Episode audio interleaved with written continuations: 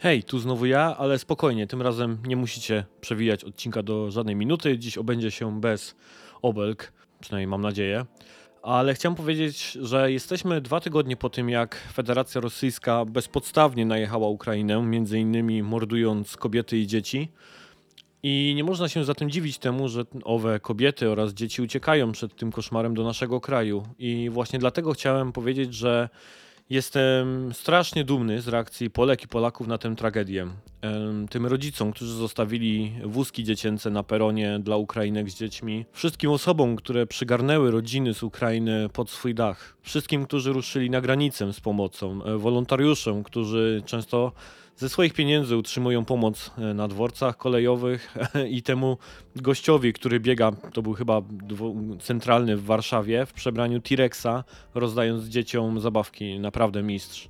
Jeśli e, wy nas słuchacie lub znacie te osoby, to przekażcie im proszę od naszej całej ekipy szczere podziękowania za ich serce i siły. Ja na długo zapamiętam, kto pomagał, a kto tylko mówił o tym pomaganiu i co najlepsze jeszcze podpinał się pod tę pomoc. Łatwo nie będzie, ale pomagać trzeba, niezależnie od tego, co będzie za chwilę. Więc jeszcze raz z mojej strony wielkie dzięki za wszystko. No i jesteście wielcy.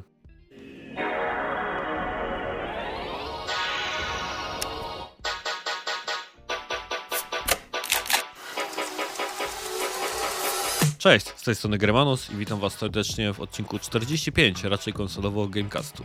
Wspólnie z Anią oraz Bartkiem, a więc w tradycyjnym składzie, będziemy sobie rozmawiać o Gran Turismo 7. To znaczy, ja będę mówił o Gran Turismo 7 i liczył na to, że moi kompanii nie zasną. E, później Triangle Strategy, z którym Ania wpadła na odcinek oraz Elden Ring który powraca w drugim odcinku e, na, nasz, na nasz odcinek. E, prawdopodobnie pojawi się również odcinek trzeci, czwarty, a piąty, i szósty i tak, i tak dalej, dopóki będą, będziemy w niego grali, a przynajmniej Bartek albo Ania. E, choć Ania nie, bo już tam platynkę wbiła. Potem mamy kilka newsów i zabawę, eksperyment, zasłyszany z innego podcastu, który pomyślałem, że będzie ciekawie, że w niego zabawić. E, zobaczymy jak wypadnie. E, mam nadzieję, że Wam się to e, spodoba, że będziecie dalej podawać dalej i szerować podcast. Bardzo Wam za to dziękuję. No i zapraszam do słuchania. Musimy rozkręcić odcinek, ponieważ jakoś tak energia nie weszła na samym początku, ale witam Was serdecznie. 45. odcinek zgodnie z tym, co było w intrze nagrane. Już udało się, tak, tak, tyle już nagrywamy. Są ze mną dzisiaj Ania. Dzień dobry wieczór. Oraz Bartek. E, ja tu tylko przejazdem. Tradycyjny skład w takim razie. Udało się, choć z drobnymi perturbacjami, ale jednak jesteśmy, nagrywamy. Tak, tradycyjny A... skład, czyli Śląsko-Kaszubski, tak? Śląsko-Kaszubski, dokładnie tak. Sami Niemcy, jednym słowem. Jorzech je Czech. No, no, tak można by to powiedzieć, nie? No tak, z ciebie jest taki Czech, jak wiesz. E, jak dobrze, z ciebie dobrze. Niemiec. Jak ze mnie Niemiec, dokładnie to, to chciałem powiedzieć, ale już. E, zawsze mogę liczyć na ciebie, że dokończysz to moje kawały, jak stare małżeństwo. Natomiast e, na rozgrzewkę mamy w sumie dwa pytania z Twittera dzisiaj. E, I zacznę chyba od tego mniej poważnego, może. A więc job well done. Dwie sprawy. Na jakim telewizorze gracie, jeśli chodzi o nową generację i czy z czystym sumieniem możecie polecić swój model tym, którzy szukają nowego TV. Druga kwestia to samo co wyżej, tylko z fotelem.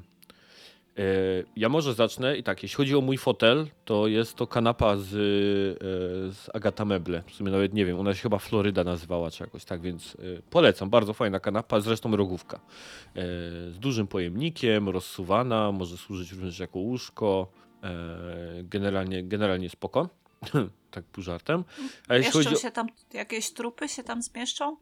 Mm, bez komentarza. Natomiast e, jeśli chodzi o model telewizora, to ja akurat ogrywam sobie na zwykłym LCD-ku. Jest to Sony surprise, surprise. E, Bravia KD49XF 9005. E, taki modelik 50-calowy. Czyli nie 9006. 5. O, to, to nie, to, to, to fatalny model to fatalny. No tak, tu, oczywiście wiesz, a ten jeden gościu, który zna się na tych, tych modelach, to hmm, hmm faktycznie, nie, tam 96 to tam ten była lepsza, ale dobrze, wiesz, i ten, po modelu poznał. Nie, bo się nie, okaże, że to jest toster. Szukałem po prostu jakiegoś LCD-ka wtedy w takiego, na którego byłoby mnie stać, ale żeby miał chociaż e, HDR-a, e, bo bardzo chciałem, żeby gdzieś tam ten HDR sobie w nim występował, żeby był 4K, E, No i to był na takim budżecie LCD, który mi podpasował. Ja jestem z niego bardzo zadowolony. E, Ten HDR oczywiście nie jest tak bardzo e, zaawansowany, jak to chociażby na przykład u, jak pojadę do moich rodziców i tata ma LG-ka OLEDa, to tam naprawdę to jest kosmos, nie? To tak jeśli chodzi o, o, o, o matrycę i o kolory OLEDy, ale z tego LCD-ka jestem jak najbardziej zadowolony, gry wyglądają na nim super, HDR-a e, można odczuć, zarówno chociażby czy to teraz w Horizonie, czy w Gran Turismo e, i szczególnie właśnie w tych gierkach gdzieś tam na, na PS5, więc jeśli chodzi o tani telewizory, to bym go polecił. Natomiast spojrzałem sobie z ciekawości dzisiaj na Ceneo, e, na, na, na ceny w ogóle OLEDów LG-ka i one są około 4000 teraz kosztują te OLEDy. Co ja pamiętam, że jak ja wtedy kupowałem sobie tego Soniacza, to OLEDy wtedy około 7-8 tysięcy to spokojnie tyle kosztowały. Więc dzisiaj chyba bym polecił po prostu, żeby się jednak zainteresować OLEDem, bo ta matryca naprawdę robi robotę. E, ten, ta czerń i kontrasty, jakie tam są, to, to naprawdę to jest coś. E, więc zainteresu- poleciłbym zainteresowanie się OLEDem. I taka wskazówka ode mnie, zanim wam oddam głos, to nie wiem, czy czytaliście, ale na bezprawniku dzisiaj dosłownie pojawił się artykuł o tym, że tymczasem rząd modyfikuje założenia co do wsparcia dla najuboższych przy wymianie sprzętu. Kwota dofinansowania ma wynieść do 250 zł na telewizor. Więc słuchajcie, nigdy nie było lepszego momentu, żeby wymienić na nowy telewizor niż teraz. A to jest w związku z tą zmianą sygnału, tak? Yy, Tak. Kodowania chyba telewizji. Tak, Okej. Więc jest dofinansowanie do nowego telewizora 250 zł można zyskać. No to jest szaleństwo po prostu. E, dobrze, no więc to tyle ode mnie, jeśli chodzi o odpowiedź. Job. E, nie wiem. Ania? Ja nie posiadam fotela gamingowego, gdyż mam kota zamiast tego. Siedzisz na kocie grając, tak? Rozumiem. Ale rym. Nie, no, daw, dawno temu zamysł był taki, że mama chciała mi kupić fotel gamingowy, ale niestety Kupiła ci kota. ko- kupiła mi kota. No to jest taka śmieszno przykra historia, bo się niestety mój ukochany kot przeszedł na drugą stronę i mama stwierdziła, że te wszystkie pieniądze, które zaoszczędziła y, na, na fotel, to może jednak kupimy nowego kota zamiast tego, więc, y, więc zamiast fotela mam kota. Kupiła ci w sumie Maine Coona, więc e, no prawie jak fotel, nie? E, tak, to prawda. I, I co? I co miałam powiedzieć? Więc ja najwięcej czasu to spędzam sobie na ziemi, ob obłożona tronem z poduszek i O, jest to najlepsza rzecz ever. Albo po prostu na mojej wyścigowej kanapie, która nie mam pojęcia skąd jest. Jest tutaj od początku, tak jak mieszkam w tym mieszkaniu swoim. E, mieszczą się w niej trupy.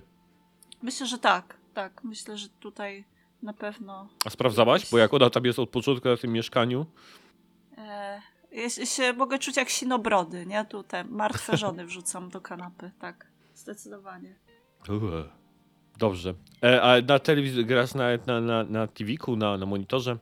E, mam, mam telewizor e, LG 42-calowego. Niestety nie pamiętam jaki model. E, ale on jest kupiony bodajże w 2016 roku. E, Mhm. Więc już To troszeczkę starawy. To chyba jeszcze, no, to 4K chyba jeszcze wtedy nie było i tych Nie, nie HDR-ów było. nie. Nie. było na, nie było na pewno, więc on Mhm. totalnie nie jest przystosowany do nowej generacji konsol. Zastanawiałam się nawet nad zmianą ostatnio, ale w gruncie rzeczy nie ma po co, bo on wciąż działa, więc nie ma Mhm. sensu wydawania hajsu na nowy telewizor. Bartek, jak u ciebie? No, Dziękuję.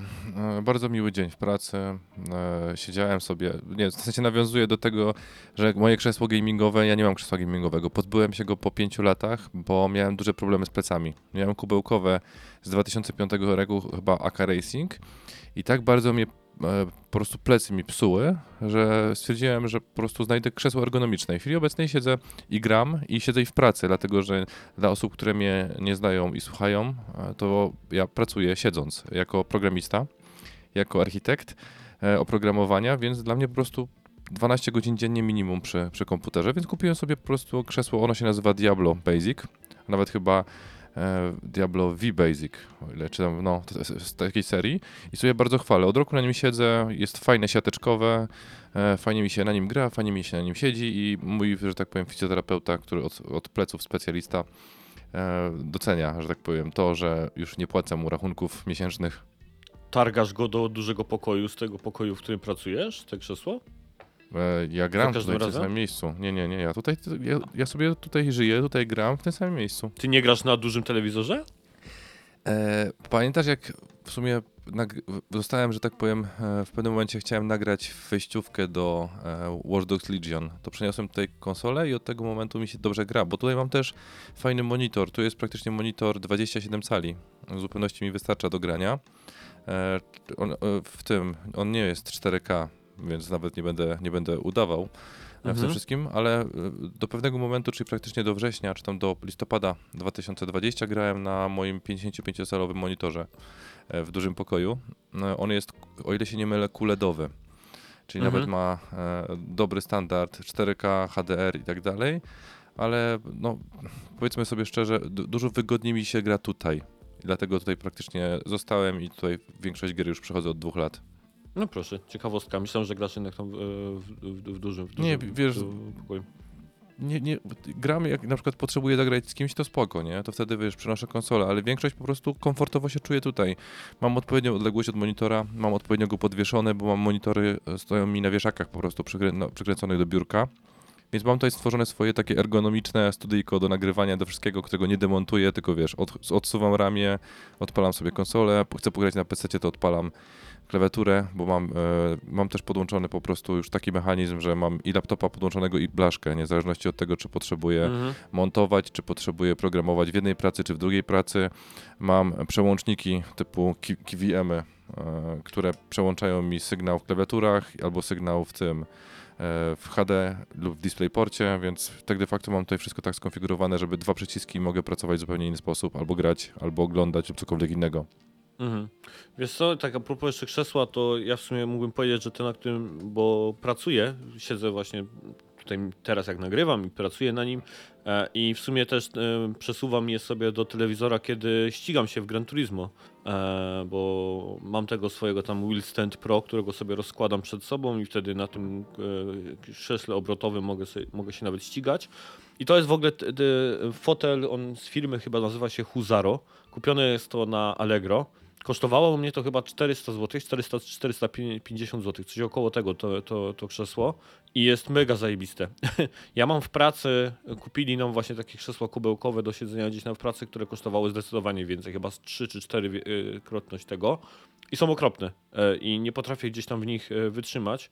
A ten fotel na za 400 naprawdę jest mega wygodny i pracuję już nad nim całe, e, całe dwa lata w pandemii, siedząc w domu zdalnie i jestem mega zadowolony.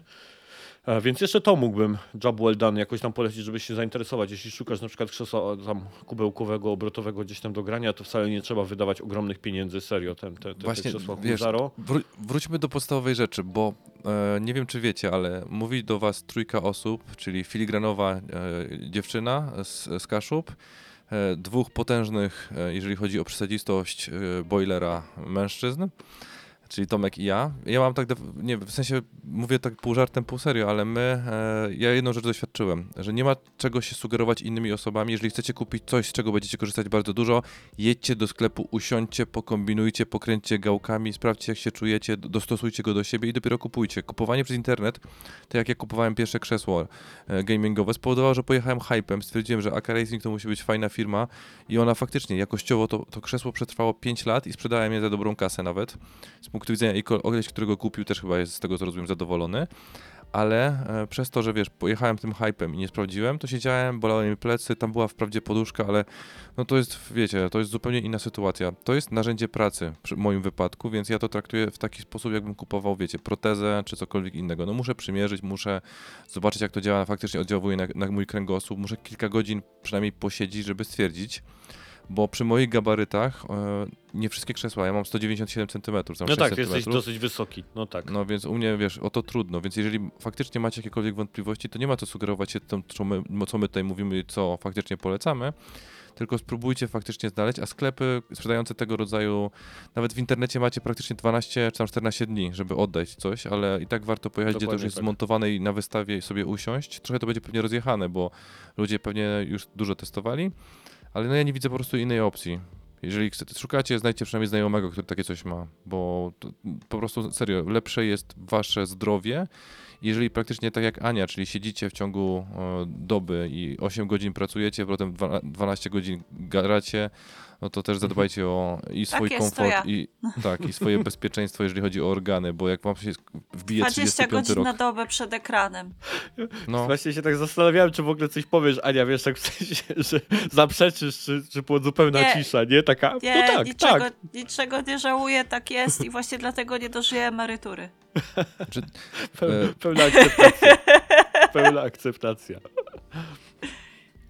Ale tak, Bartek ma zdecydowanie rację. Ja tylko właśnie dorzuciłem to o tym Huzaro, żeby po prostu właśnie nie lecieć na Marce, nie? To nie znaczy, że musicie kupić tam DX Znaczy Racera nie. od razu i tak dalej. Możecie bo sobie czy- kupić, ale znowu, mark, to nie jest kwestia marki tylko i wyłącznie, to jest kwestia dopasowania, nie? Bo No, to wy musicie faktycznie się dopasować do fotela, a nie fotel do waszej, o, tylko i wyłącznie do waszej przestrzeni pieniężnej, czy tam do portfela. Ja bym się też niekoniecznie sugerowała tym, co piszą w sieci, że Markus z Ikei jest najlepszym krzesłem do siedzenia. Nie, No, Ania, tak tam było napisane, że Markus z Ikei jest najlepszy, a nie, że krzesłem, bo to chodzi o tego kolesia w Katowicach, co sprzedaje, wiesz? On jest zarąbisty po prostu, naprawdę, warto pojechać z nim pogadać.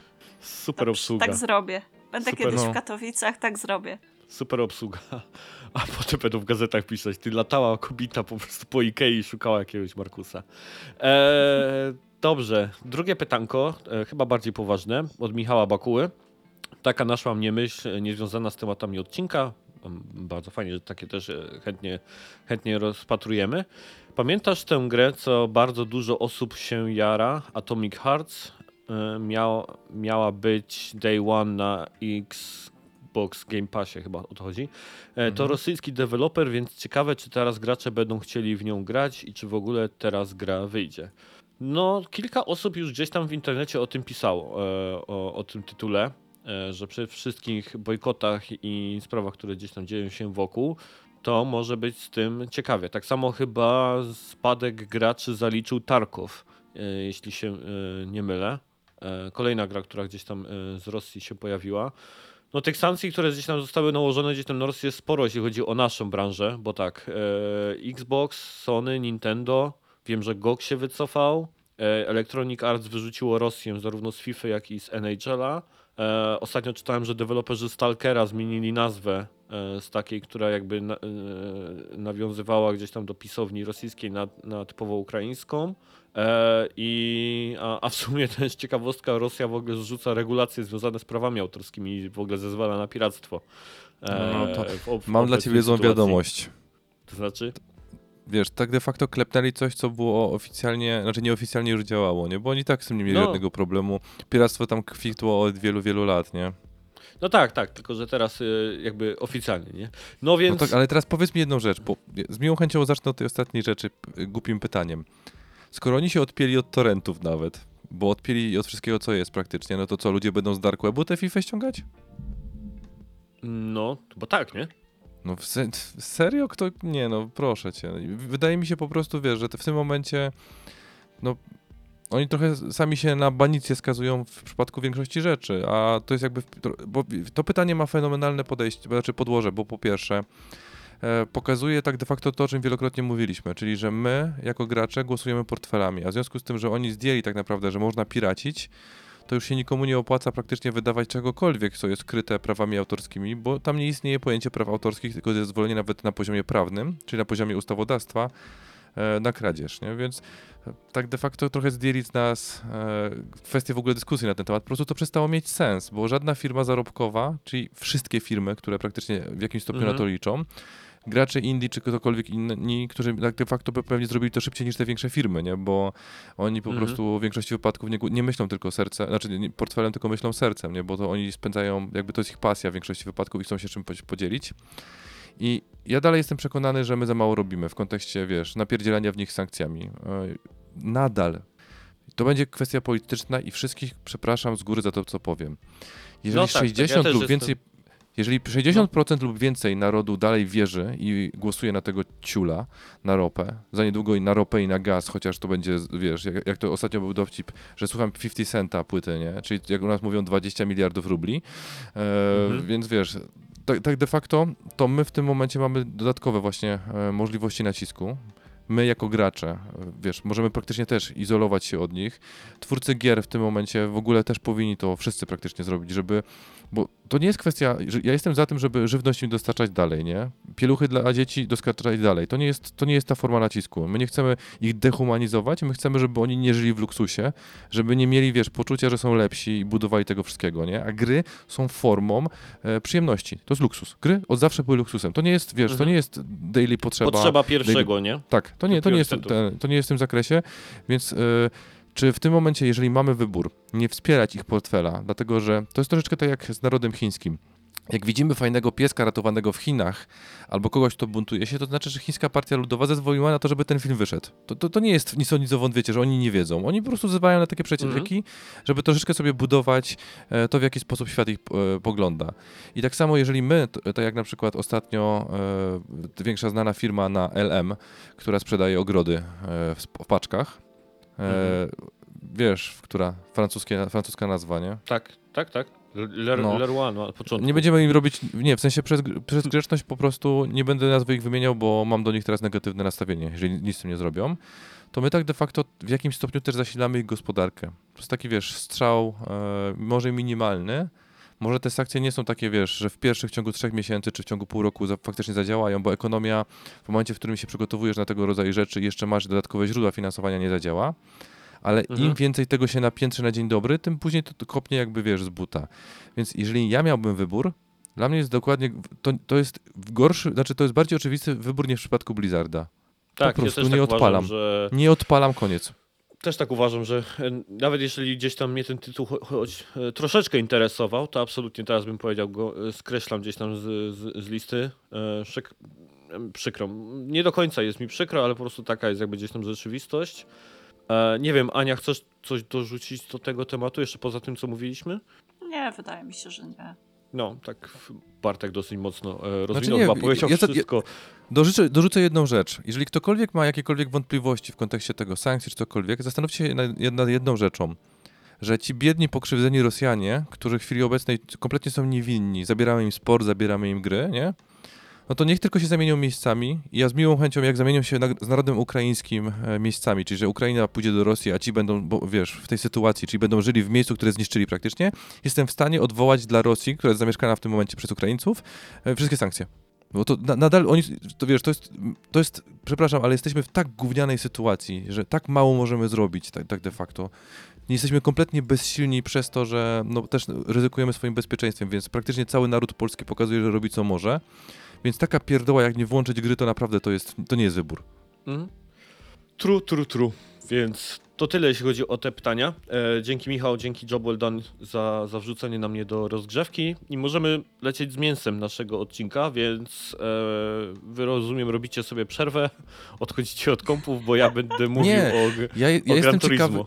ja jestem mega ciekawy, na serio. Ja Ja widziałem twój myślałam, że ty tam dograsz Tomek, to później sobie tą swoją część. wiesz, wiesz, że, wiesz, że nawet miałem lukę w pracy dzisiaj w ciągu dnia i sobie pomyślałem, może ja te Gran Turismo teraz nagram.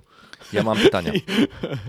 Ja się Dobrze. przygotowałem. A, a więc ja, jeśli chodzi o mówienie o tym Gran Turismo, to właściwie... Dlaczego, dlaczego Forza jest lepsza od Gran Turismo? Elaboruj. Cicho tam było. E, jak w sumie zastanawiałem się, jak w ogóle podejść właśnie do, do mówienia o GT i nie będę wchodził właśnie w jakieś tam mega, e, me, mega szczegóły. Powiem tylko tak bardzo krótko, że jest to najlepsze Gran Turismo w historii e, całych 25 lat e, istnienia serii. Jest e, na pewno najbardziej dopracowaną wersją, najbardziej bogatą. I oczywiście, no, jakbym to powiedzieć, już kiedy czwórka wychodziła na Playa 2, to ona też, jakby można było powiedzieć, wyciskała poty z tego, z Playa 2. Też wyglądała ci mogę przerywać? Czasy. No, Bo od razu, od razu po prostu wytłumacz mi kilka rzeczy. Bo mówisz, że to jest najbardziej dopracowana i najbardziej bogata. W czym to dopracowanie i bogactwo się przejawia? Bo ja mam w głowie Gran Turismo 5, z tego co kojarzę. I zagrywałem się w, te, w tę grę i dla mnie ta gra już była bardzo blisko ideału.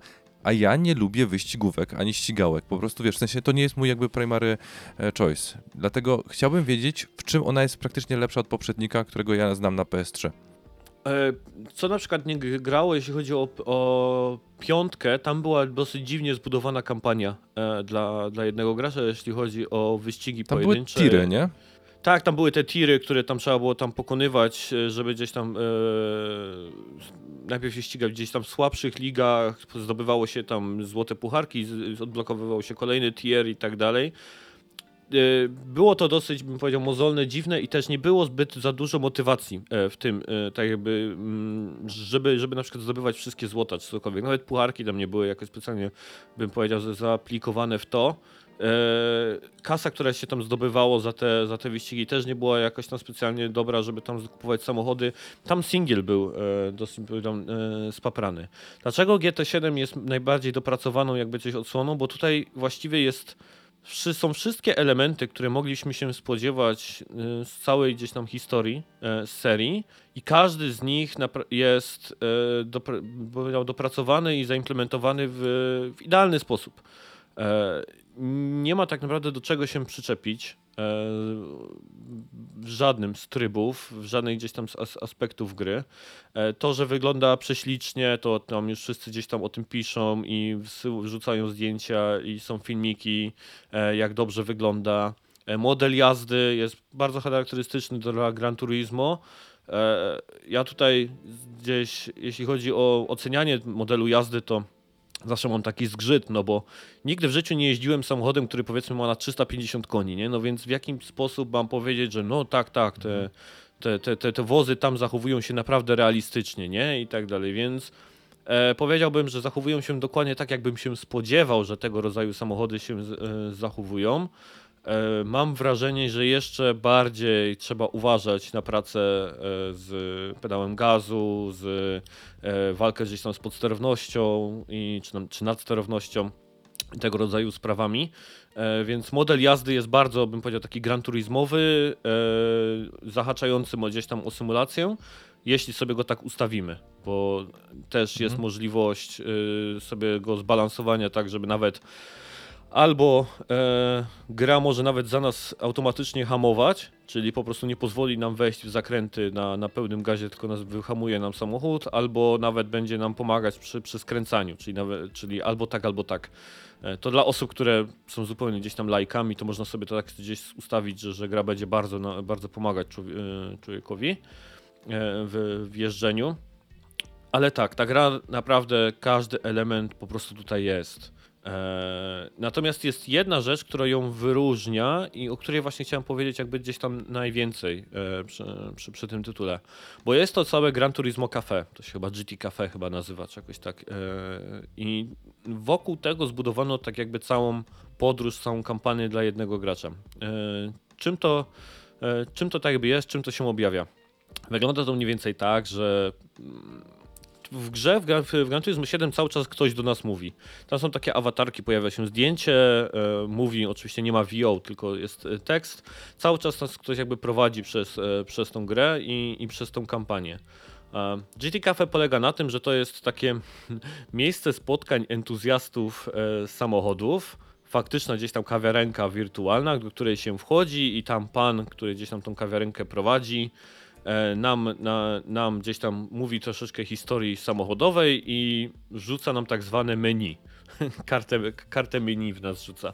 I na przykład w tej karcie menu jest, ok, dobra, no to mamy teraz menu pierwsze, a więc e, one, ona się nazywa Małe samochody japońskie. I naszym zadaniem jest skolekcjonowanie trzech tam różnych małych samochodów japońskich. I jak, jak to wykonamy, to mamy do niego wrócić. No i zostajemy wypuszczeni tak jakby w całą grę. Szukamy, gdzie tam się te, te małe samochody japońskie zdobywa, albo kupuje się je na e, ryneczku z gdzieś tam samochodów używanych. Jak już je zdobędziemy, to wracamy do, do, tego, do, do, tej, do tej kafejki. Gościu nam oczywiście nas nagradza za to, że zdobyliśmy i przy okazji nam opowiada historię tych samochodów. Eee, każdego gdzieś tam e, z nich, czym są małe samochody dla Japończyków, jak ważne one są dla ekonomii i tak dalej, e, które modele są najbardziej popularne w Japonii, tego rodzaju rzeczy. Więc to jest takie wprowadzenie gdzieś tam e, hi- historyczne czy tam dokumentalne. No i jak to zrobiliśmy, to na przykład zaraz następne jest, okej, dobra, no to teraz menu drugie, na przykład gdzieś tam amerykańskie samochody typu tam muscle car z lat 90. I znowu mamy do zdobycia trzy jako tam cele. szukamy sobie ich tam jakby to po, po, ca, po, całej, po całej kampanii, wracamy i znowu opowiada nam historię. Jeśli ktoś lubi samochody e, i motoryzację, albo na przykład gdzieś tam wchodzi dopiero w ten świat e, miłości gdzieś tam do, do samochodów, to jest to fantastyczne. E, jak oni opowiadają o tych samochodach, jak pokazują zdjęcia gdzieś tam z prawdziwych jakichś wyścigów z lat tam, tam 60. czy tam 70., jakieś nagrania z pokazów e, samochodowych w Stanach Zjednoczonych, kiedy na przykład pierwszy Mustang został pokazany i tak dalej. Są faktycznie realne zdjęcia w grze. Więc e, tego rodzaju rzeczy, jeśli kogoś jarają, to jest tutaj tego pełno. I to jest ta różnica pomiędzy, bym powiedział, Gran Turismo a Forcą e, w dużej mierze Ania, że Forza jest skierowana, bym powiedział, absolutnie do wszystkich i każdy będzie się, wydaje mi się, w niej dobrze bawił, gdzie Gran Turismo jest ewidentnie skierowane do osób, które po prostu lubią samochody. Tak, tak, tak, takie lubią i lubią, nie wiem, patrzeć, oglądają się na ulicy, jeżeli mija ich jakiś gdzieś tam fajny samochód i tak dalej. E, Więc e, to jest taka różnica, którą w sumie to nie tylko przy siódemce, ale to zawsze było gdzieś tam tak jakby e, wiadomo. Natomiast te GT Cafe jest bardzo fajnie prowadzone. E, Brakuje mi, że nie ma tutaj tak naprawdę linii dialogowych, jeśli chodzi o audio, że nie mówi ten gościu do nas, tylko się jakby tam trzeba czytać gdzieś tam to wszystko. E, Natomiast to jest jakiś taki mały minus. Aczkolwiek e, fajnie, że jest jakoś człowiek prowadzony troszeczkę za rączkę. E, oczywiście mamy możliwość zdobywania na własną rękę licencji, robienia wyścigów. Możemy zupełnie olać te misje, które ten gość do nas składa i możemy się po prostu bawić jak przy każdym innym Gran Turismo. Natomiast ten tryb właśnie tej, tej kafejki, on tak fajnie prowadzi przez historię motoryzacji. Od właśnie gdzieś tam małych samochodów, po e, potem europejskie hatchbagi, po samochody z napędem naprzód, na tył, cztero, tam e, na, napędem na cztery koła, potem historię tych wszystkich gdzieś tam napędów, e, silników typu gdzieś tam Boxer, czy tam V8.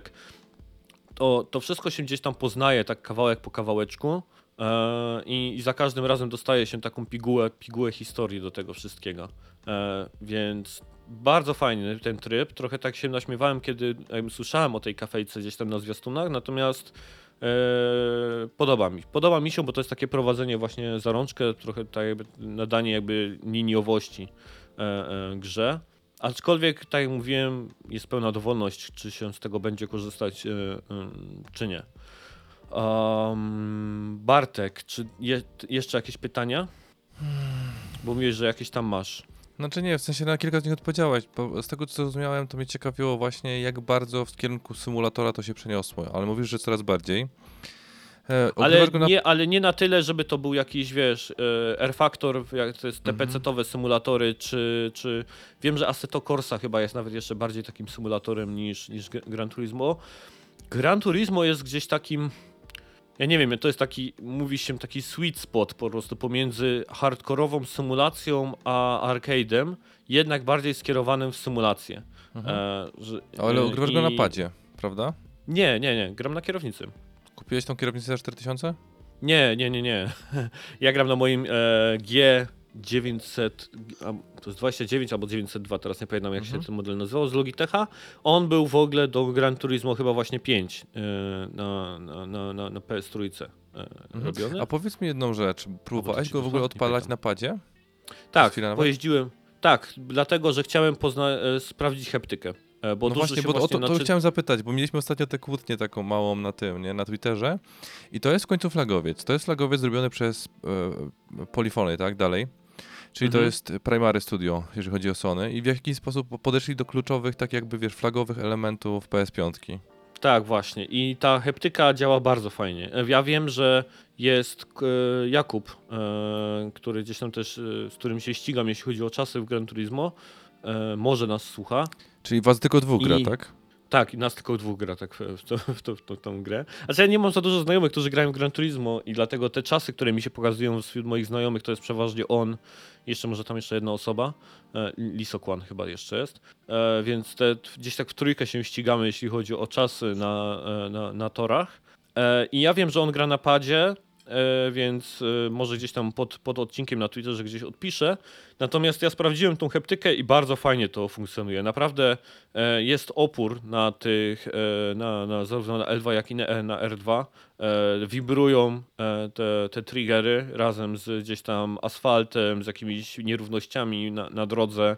E, one też gdzieś tam odreagowują całym padem gdzieś czuć, jak to gdzieś tam się e, jedzie, czy się wjedzie na trawę, czy się nagle trochę zahaczy gdzieś tam tylnym kołem o, o piasek, to po, na padzie dosłownie czuć, tak, że jak się trzymamy pada i najedziemy lewą stroną gdzieś, to lewa strona po prostu zaczyna nam tak jakby pada gdzieś tam, gdzieś, gdzieś tam drgać, więc fajne zarówno te wibracje są zaimplementowane, jak właśnie heptyka na tych, na, na touchpadach.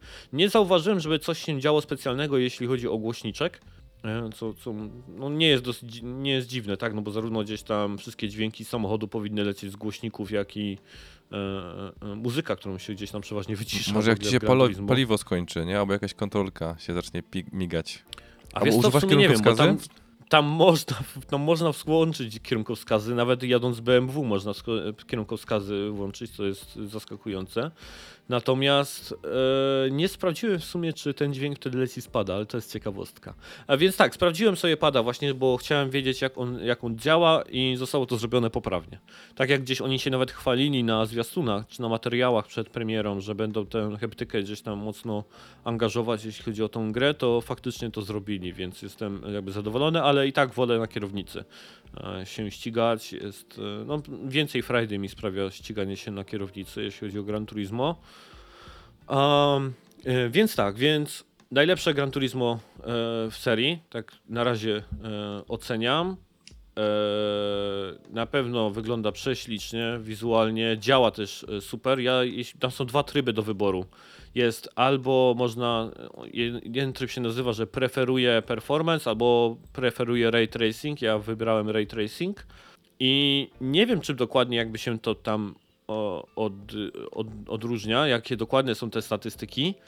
Natomiast wydaje mi się, że i tak gra y, na pewno działa powyżej 30 klatek. Czy to jest 60, czy 40, czy 50, to, to niestety mój licznik w oku nie wskazuje tego.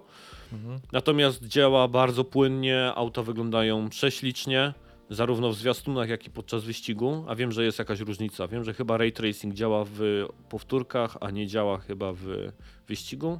Czy to, chyba tak, chyba, chyba tak to jest właśnie skonstruowane. Ale to jest przecież Mm. logiczne, żeby wiesz, to jest jak, że nie powinno się włączać e, muzyki w trakcie jechania albo gadać przez telefon komórkowy, bo się rozproszysz, nie? A potem jak jesteś pasażerem, to oczywiście masz lepsze widoczki i lepszy sposób oglądania, nie? No dokładnie chyba tak by do tego podeszli, nie? No podobno w tym, w, dri- w Drive Clubie podobno 90% wypadków było związane z tym, że zbyt ładnie wyglądał deszcz, nie? A tak, i na szybie tak przeszkadzał, że nie było widać w ogóle drogi, więc e, tak, e, zgadza się. Tutaj też fajnie wyglądają warunki pogodowe i jazda na e, asfalcie mokrym w Gran Turismo to jest faktycznie, to jest prawdziwy, jest asfalt mokry.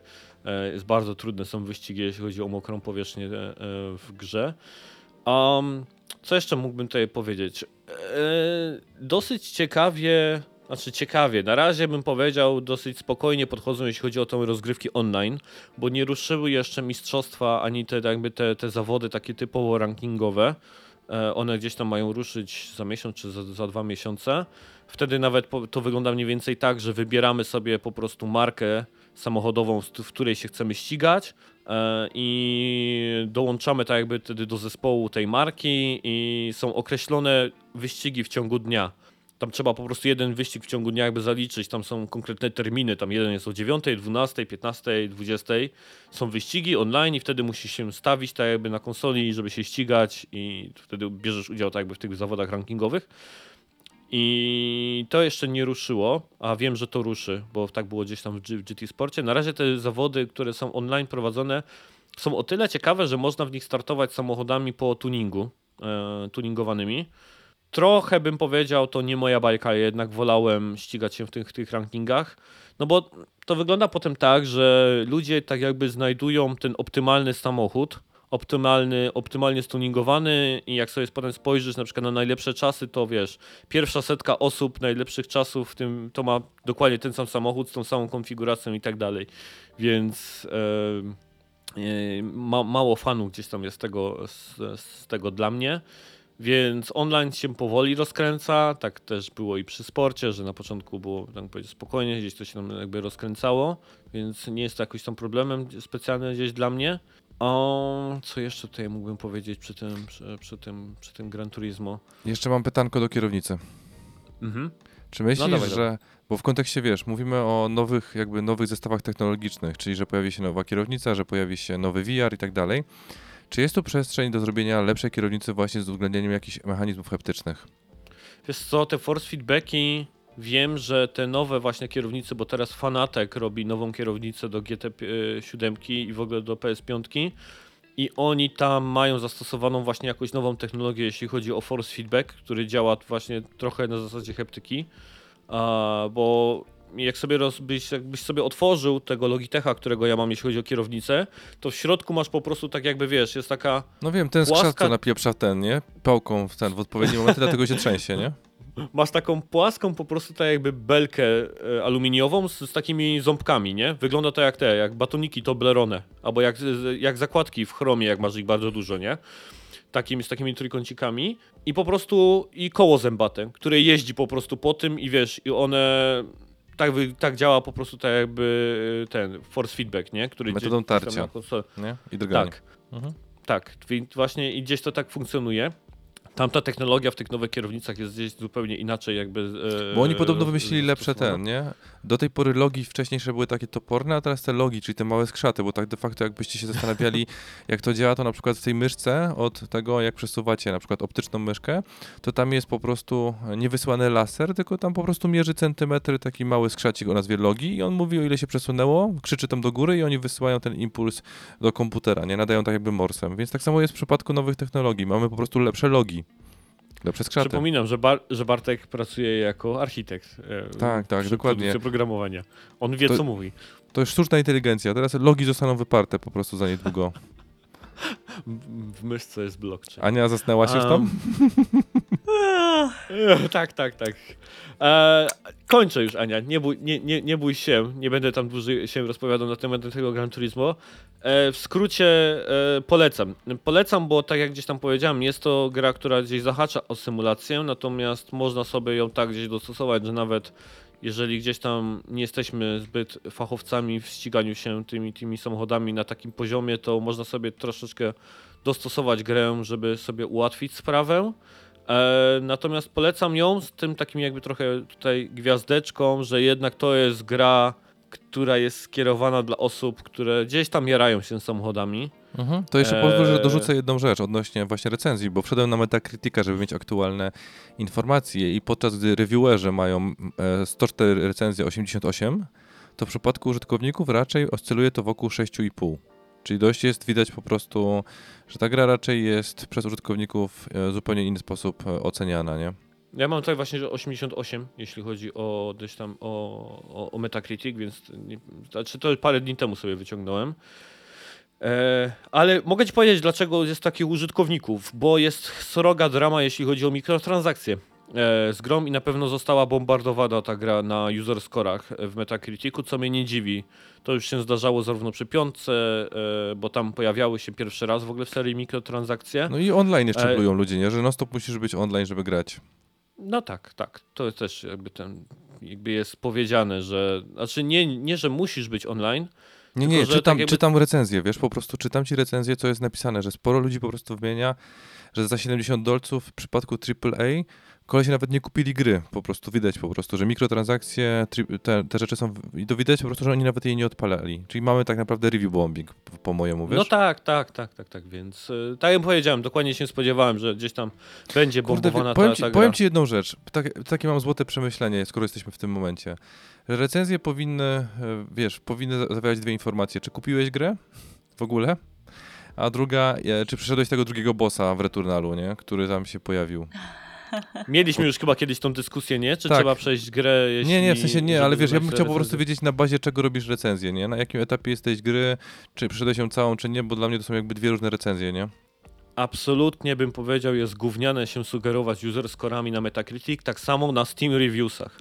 Jak ja słyszałem, że na przykład e, Battlefield jest e, taką, a nie inną kupą, bo 90% gdzieś tam recenzji jest negatywnych i tak dalej, to jest, wiesz, Steam Reviewsy to jest takie samo szambo jak gdzieś tam user, user scory na Metacriticu. Nie, żeby krytycy byli lepsi, jeśli chodzi o, o, o, o Metacritica. Oprócz E, Tomka bo- Niemca, który jest optymistycznym, optymalnym i Nie E, jestem na Metacritic ani na Open. Na open tak, ale na raczej konsolowo.com tak. Tak, tak, Oceń swojego Niemca na Metacritic. tak. A jak, jakby było Metacritic po, po niemiecku? Ty, ty, Bartek, się zastanawiaj, a ja będę mówił dalej. E, Te, te mikrotransakcje w Gran Turismo faktycznie są A miał być koniec już. srogie, ale zahaczył, zahaczył o te user scory i chciałem jeszcze to powiedzieć. Chwilkę, już szybko, Ania, już szybko. E, Ty się już tam szykuj, bo teraz gra, zaraz będzie gra, którą ty tam e, będziesz opowiadać. Nam, Ju- Już wiem jak gra. jest, to jest Metacritic. Metacritic, no widzisz, e, dokładnie. Natomiast e, mikrotransakcje, bo chcę szybko o nich powiedzieć. Drama z niczego. To jest taka sama drama jak e, kałuże w Spider-Manie, jak broda u Aloy e, i, i e, animacje e, Tomek, reużywane, jeśli Baba z brodą? o, o... Poważnie? Tak. A nie, nie słyszałeś o tej dramie, jak e, ludzie się Nie, czepiali, że ja- Aloy ma ja- włosy ja na ignoruję, twarzy. Nie, no proszę cię, jak ja słyszę, że ktoś pierdzieli farmazony typu, że ta łódka ma jakąś taką animację, a nie inną, albo że konia zeskakuje, to już wiem po prostu, że człowieku nie warto cię słuchać. No, więc y, ta drama z tymi mikrotransakcjami jest tak samo y, zrobiona, albowiem faktycznie one są drogie. Y, Tam chyba jest taka cena, że chyba 40 dolarów kosztuje 2 miliony kredytów, y, jeśli chodzi o Gran Turismo. 2 Nie, miliony to- kredytów Tomek- to jest tak, 40 dolarów to jest 2 miliardy rubli, mówiłem ci już to. tak, ale w Gran Turismo, jeśli chodzi o walutę, która i tak pewnie jest więcej warta niż ruble. A da się ją wymienić na obecnie. ruble, bo może wiesz, ci, którzy mają ruble kupią w Gran Turismo i będą mieli lepszą walutę. Tak, te jachty tych oligarchów można wymienić sobie na samochody w Gran Turismo. Znaczy, Natomiast- wiesz, jest też ranking, nie? Który, który Ania, ja chcę szybko powiedzieć o mikrotransakcjach, Bartek mi nie pozwala. Ja nie pozwalam, bo ja, ja, ja, ja, ja nie potrzebuję sobie poszydzić z kamery, tego. Nie? No właśnie, dlaczego ty nie masz kamery? Dobra, pojadę Dokładnie. klasykiem. Kończ, kończ waś, wstydu oszczędź. Dostanie się do 2 milionów kredytów to jest tak naprawdę wieczór e, grania. To nie jest, nie trzeba jakoś specjalnie tam się mordować i tak dalej. E, obecnie e, e, na Twitterze czytałem, że jest możliwość, że w około 10 minut się napierdala gdzieś tam 100 tysięcy kredytów. No więc to jest, bym powiedział, kilka godzin, tak naprawdę, tam powiedzmy 5 maksymalnie godzin, żeby uzbierać te 2 miliony i kupić sobie gdzieś tam wymarzony samochód. A ja podkreślam, że ja się jak najbardziej zgadzam w takich grach, jeśli chodzi o mikrotransakcje, bo mam na przykład mojego ojca, który w Gran Turismo jeździł tylko i wyłącznie jednym samochodem. To była Alfa Romeo 155 e, z zawodów DTM niemieckich. Na to był jedyny wóz, którym on się... Słucham? Na lawecie? Tak. No to, do dupy symulator, jak nie jeździ alfa na lawecie, no stary. Jedyny samochód, którym on się ścigał, więc jestem w stanie sobie wyobrazić takich tatusiów, którzy kupują Gran Turismo. Nie chce im się przechodzić tak jakby kampanii, grać, wyścigów, gdzieś tam ko- kolekcjonować samochody, zbierać tej kasy. Chcą po prostu kupić sobie ten jeden samochodzik, którym wiedzą, że będą się ścigać i po prostu nim sobie gdzieś tam godzinkę dziennie spędzać na ściganiu się nim. Jeżeli chcą sobie taki skrót zrobić za faktyczną kasę, którą posiadają w portfelu, to ja nie widzę w tym nic złego. I ostatnie zdanie powiem i już zaczynamy, Ania, e, twoją grę, że tak, deweloperzy będą wrzucać mikrotransakcje po etapie recenzji gier, ponieważ gracze są kurwa małymi dziećmi Najgorsi. Tak. jak czytają o mikrotransakcjach, właśnie tak jak na user scorach w Metacritic to widać, to zanim nawet grę kupią albo cokolwiek o niej wiedzą, to od razu będą ją bombardować. I dopóki dzieciaki będą po prostu recenzować gry i się nimi ty, ty jakby w mediach e, o nich mówić, to tak będzie to wyglądało, że będą te rzeczy wrzucane po recenzjach. Sorry, Winetu. Dobrze. Aniu. Ale się Tomasz zbulwersował. Tak, tak, tak. Ciśnienie skoczyło. Czy ja nie mogę już Uspokój jeszcze się. powiedzieć, no, że- Mogłeś monsterka nie pić. Nie, ty już w ogóle nie możesz powiedzieć, Bartek. Ty już naprawdę nie możesz powiedzieć. Czyli nie mogę nawet powiedzieć, że mikrotransakcje to jest wymiana pomiędzy dwoma logami? Nie. No to nie powiem. Dobrze. Aniu, Triangle Strategy. Kącik man go zjeba na podcaście. Wreszcie coś ciekawego, a nie jakieś tam ścigałki, o, k- w które nikt nie gra i w ogóle nikogo nie obchodzą. No i se poszli. To by było na tyle, dziękuję. Dla, dla słuchaczy, którzy oczywiście nie widzą wersji audio, właśnie zniknęliśmy z kamery Anią, podzie, po, po, podziękowaliśmy i tak dalej. Dobrze, dobrze, Aniu, Dobrze, mów, to mów, ja mów. nie będę opowiadać w Mów, takim mów, razie. mów, mów, mów, Jak bo to jestem nikogo- ciekaw, jak bardzo to jest Octopath Traveler 2, a jak bardzo To nie, nie. jest w ogóle Octopath Traveler 2, nie wiem, w ogóle jakiś dziwny marketing panował wokół tej gry i wszyscy mają jakieś błędne przekonanie e, przez to, jak ta gra wygląda, czyli ma to 2D, H, nie, e, HD 2D. O, HD tak to się 2D, no chyba tak to HD nazwali, nie? tak, HD 2D, przez to, że ta gry, gra graficznie wygląda bardzo podobnie do Octopatha, no niemalże skóra zdjęta z, z Octopatha, to wszyscy myślą, o sequel, o y, będzie beznadziejne, będzie miałkie i będzie nudne, tak jak Octopath i będzie wtórne. A podobieństwa wynikają przede wszystkim z tego, że przy obu tych grach pracował taki pan, który się nazywa Naoki Kushima, i on po prostu robił arty i do Octopatha, Mhm. i chyba do Bravely Default też robił arty. Tak. I do właśnie Triangle Strategy. On też współpracuje blisko z Tomoją Asano, który y, jest twórcą y, Triangle Strategy. Natomiast wyraźnie trzeba podkreślić, że y, Octopath i Triangle są od dwóch różnych studiów. Oba są pod Square'em, e, pod Square Enix, ale Octopath jest z, robi, był robiony przez Acquire, a Triangle Strategy przez Art. Artding. Arting, właśnie pierwsze słyszę w ogóle o tym studiu, cokolwiek. Tak, i to są dwie zupełnie różne gry. Octopath to jest klasyczny JRPG, natomiast Triangle Strategy to jest e, turówka, e, stra, strategia turowa. Okej, Tak to dobrze powiedz mi, mówię? to jest takie trochę Tactics ogry? Ja w Tacticsa e, nie pamiętam, czy grałam. Grałam chyba chwilę tylko, zarówno w Tactics Ogry, jak i w Final Fantasy Mhm, e, Tactics, ale to są tego, tego typu gry. okej. Y, troszeczkę zbliżone też do Fire Emblema. Jak ktoś Mhm. właśnie lubi tego typu, tego typu gry, bo i podobnie się ulepsza postacie, tam gdzieś się y, awansuje je na wyższe, na wyższe poziomy, one mm, Czyli walka, walka na mapach zrobiona z kwadratów, tak? Poruszamy się po prostu po polach gdzieś tam, jak po szachownicy i tak dalej. dokładnie tak, z tym, że nie ma tej perma śmierci. O, dobrze. Są, y, jest kilka różnych poziomów trudności, natomiast nie ma tam takiej opcji, żeby jakaś postać ci umarła, że tak powiem, na śmierć. Na śmierci dokładnie. No. No. Jak w reklamie Rajda. Zabija komary na śmierć. No. E, nie, ma, nie ma takiej opcji, żeby, żeby coś złego się z postacią stało. E, to jest w ogóle dziwna gra.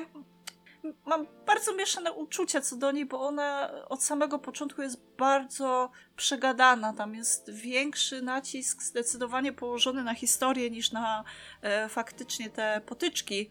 E, I pamiętam, że chyba przez pierwszą godzinę gry miałam może jedną walkę. U, No i y, zakończenie, które zrobiłam, to jest jedno z czterech. Zależnie od tego, jakich wyborów się dokona w grze, to można y, osiągnąć je- jedno z czterech zakończeń.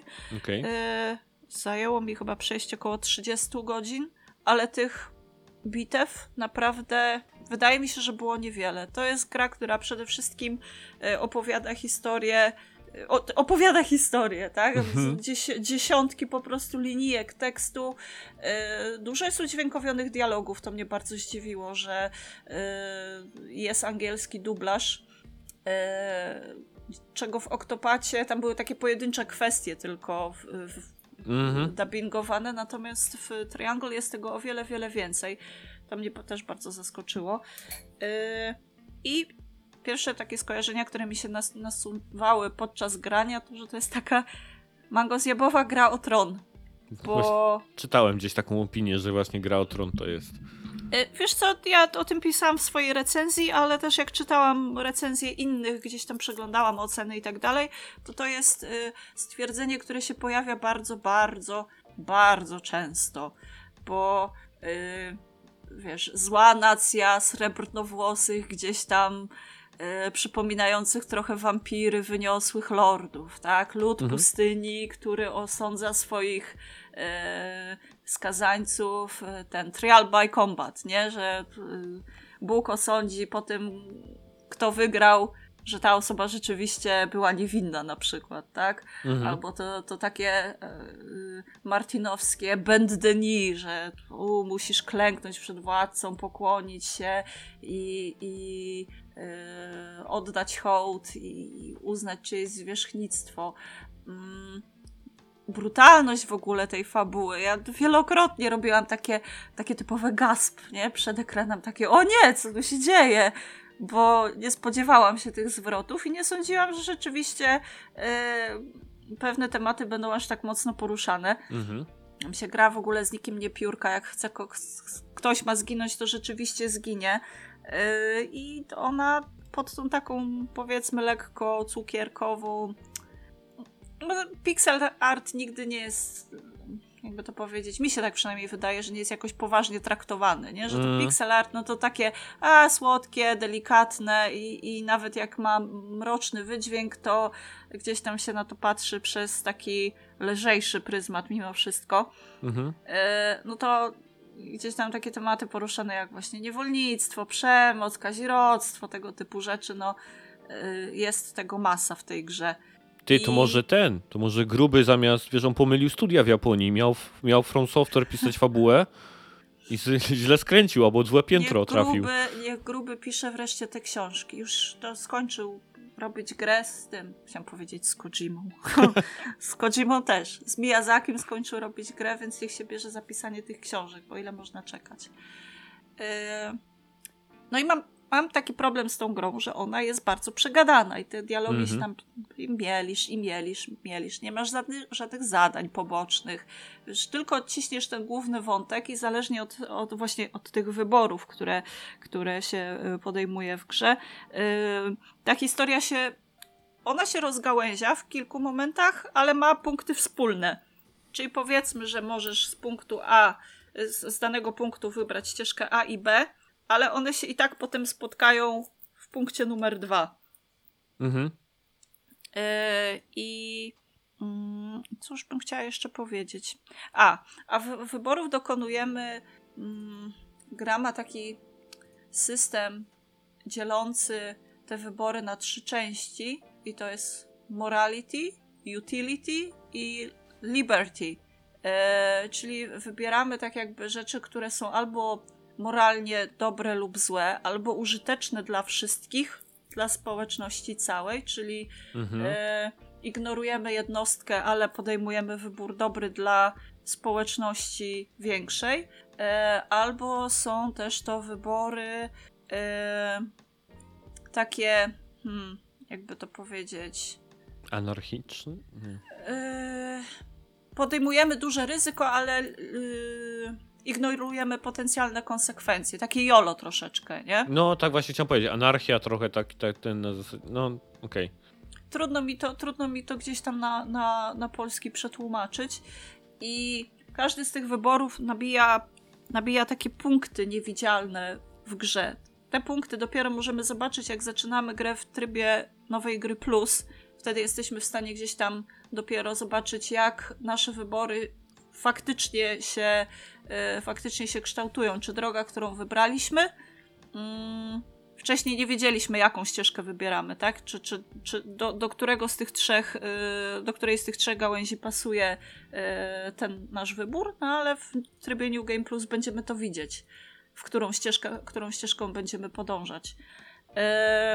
No i zależnie od tego, ile nagromadzimy punktów na jednej z tych trzech gałęzi, to takie zakończenie, zakończenie otrzymamy. Jest też jakieś takie zakończenie uniwersalne, gdzie powiedzmy wszystkie trzy ścieżki się rozkładają mniej więcej porówno i wszyscy są, że tak powiem, zadowol- zadowoleni. To jest to najlepsze zakończenie. Ja chyba się na takie nie załapałam, bo byłam bardzo rozczarowana swoim zakończeniem. Okazało się, że wyrósł mi tyran na, na, na piersi mej tutaj giereczkowej. Tyrana wychowała. Wyra- wychowałam tyrana, a wydawało mi się, że, a wydawało mi się, że dokonuje Taki dobry chłopak będzie. że dokonuje takich względnie dobrych wyborów i że to, czym się kieruje, że będzie rzeczywiście dobre i że nikt nie ucierpi i, i że postępuje słusznie. No a tu się okazało, że ci głodują, ci cierpią, tutaj nie ma wody, tu nie ma jedzenia, tutaj No choroby, syf, syf, kiła i mogiła i nie zakończyła się ta przygoda chyba zbyt dobrze dla, dla, dla tej mojej wesołej kompanii. W ogóle jest tam taki też ciekawy motyw, że raz na jakiś czas y, możesz przekonać swoich kompanów do swoich gdzieś tam y, przekonań Mhm. i zależnie od tego, jakie, jakie informacje zdobyłeś w trakcie swojej podróży, y, to się odblokowują dodatkowe opcje dialogowe. I stoi sobie taka waga po środku. y, Ona ma trzy, dwie albo trzy szale. I zależnie od tego, czy nam się uda przekonać ekipę do określonej ścieżki, to ci bohaterowie oddają tak jakby głosy, nie? Czy na przykład, nie wiem, chcemy wysadzić most, czy chcemy się zakraść po cichu do zamku, dokonać zabójstwa, albo nie wiem, e, czy może chcemy zatopić całe miasto, nie? Mhm. Żeby, żeby, żeby osiągnąć jakiś tam cel. No i ja na przykład stwierdzam, no nie chcę zatapiać miasta, bo to bez sensu, zginie dużo ludzi. Mostu też nie będziemy wysadzać, no bo no też mi się to nie za bardzo podobało. No to pójdziemy zrobić zamach po cichu. Wkradniemy się do zamku, zrobimy zamach. No, ale jak tam sobie porozmawiałam z tą moją ekipą, no to nie przekonałam ich. Nie było takiej opcji, żeby ich przekonać do tego, żeby. żeby Siłą, zakraść- tak? Przeforsować. Tak, żeby zakraść się do zamku i oni wybrali zalanie miasta. I mówię, no nie, no przecież nie może tak być. Wczytałam, wczytałam grę, no bo bardzo mi się nie podobał w ogóle pomysł, żeby całe miasto zalać, wszystkich po prostu zatłuc w imię jakichś tam wyższych celów. E, wczytałam grę i spróbowałam ich przekonać. Mówię, dobra, za, na to się nie godzą, chcą zalać miasto, no to może ich spróbuję namówić do wysadzenia tego mostu. No i na to się dali namówić, nie? O, to, że rzeczywiście e, wysadzenie mostu tak. Mm, już to uznałam za takie mniejsze zło. No, grunt, żeby tego miasta nie zatapiać. Nie? A oni powiedzmy gdzieś tam, no bo wyobrażam sobie, że jest jakiś scenariusz, w którym da się ich przekonać do tego skrytego zabójstwa. Tak, tak, tylko To- musisz mieć po prostu nabite punkty, które odpowiadają tej ścieżce. Tak, no dobra, czaj. Właśnie tak się zastanawiałem, czy właśnie pewnie to zależy od twoich wyborów w przeszłości, nie? E, od no, tego, trochę, czy uda ci się. no, trochę, trochę tych rozwidleń jest i trochę tych wyborów rzeczywiście poczynimy w grze, no i to ta całość się gdzieś tam składa na, na zakończenie, które o- osiągniemy. A, I dlatego jest triangle w nazwie. Tak, tak. Jest big brain moment teraz. E, Tak a powiedz mi, Ania, powiedziałeś, że tam tych walk nie jest za dużo. Nie ma tam jakiegoś random encounterów, ani jakiegoś grindowania, ekspienia, nic takiego? Jedyne, co możesz sobie pogrindować, to masz y, obóz, w którym kupujesz rzeczy, y, na przykład do ulepszania postaci, czy jakieś tam e, do ekwipunku i tak dalej. I masz taki jakby obóz treningowy. I w nim możesz sobie te levele po, podbić. I to jest jedyna opcja. Symulacja jakichś takich wcześniejszych plansz, które zostały rozegrane. Możesz sobie powiedzmy, że do nich wrócić, tak? Bo to nie są jeden do jednego te same plansze, tylko mm, one symulują pewne okoliczności. E, ale tak, nie ma żadnych zadań pobocznych. Nic, kompletnie nic. Mhm. Hmm. No tak bym powiedział, to chyba jednak Octopath mi tak brzmiał ciekawie, jeśli chodzi o z koncepcji, czy bardziej tak y, po, pode mnie. Bo ja ani gry o Tron nie lubię. E, wie- Dlaczego? Y, nie, w, koncepcja w ogóle nie podoba mi się serialu. Ale i... czy, a, a, bo, a, bo ty serial, aha, okej. Tak, tak, tak. Serialu w ogóle mi się nie podoba. Zresztą książki chyba mówią dużo tego samego, więc... E, Nie, nie. Hmm. Jak Żeś, z żoną rozmawiałem, to... żeś się Nie. pitnął tak, w sensie wiesz, im bliżej pierwszej, końca pierwszego tomu, tym już się zaczyna rozjeżdżać, a potem to już jest po prostu bajlando w inną stronę. Powiedzmy, ja bym tak do, do trzeciego tomu jeszcze jak się mogę i potem już czwarty, a piąty to już, No. to już w ogóle jest wszystko porozjeżdżane. Mhm. No to nie, to jeżeli chodzi o serialowo, to serialu, się bardzo w nie serialu nie ma wielu postaci, które się pojawiają w książce. Albo w inny sposób giną, E, lub nie giną. na przykład, no, więc...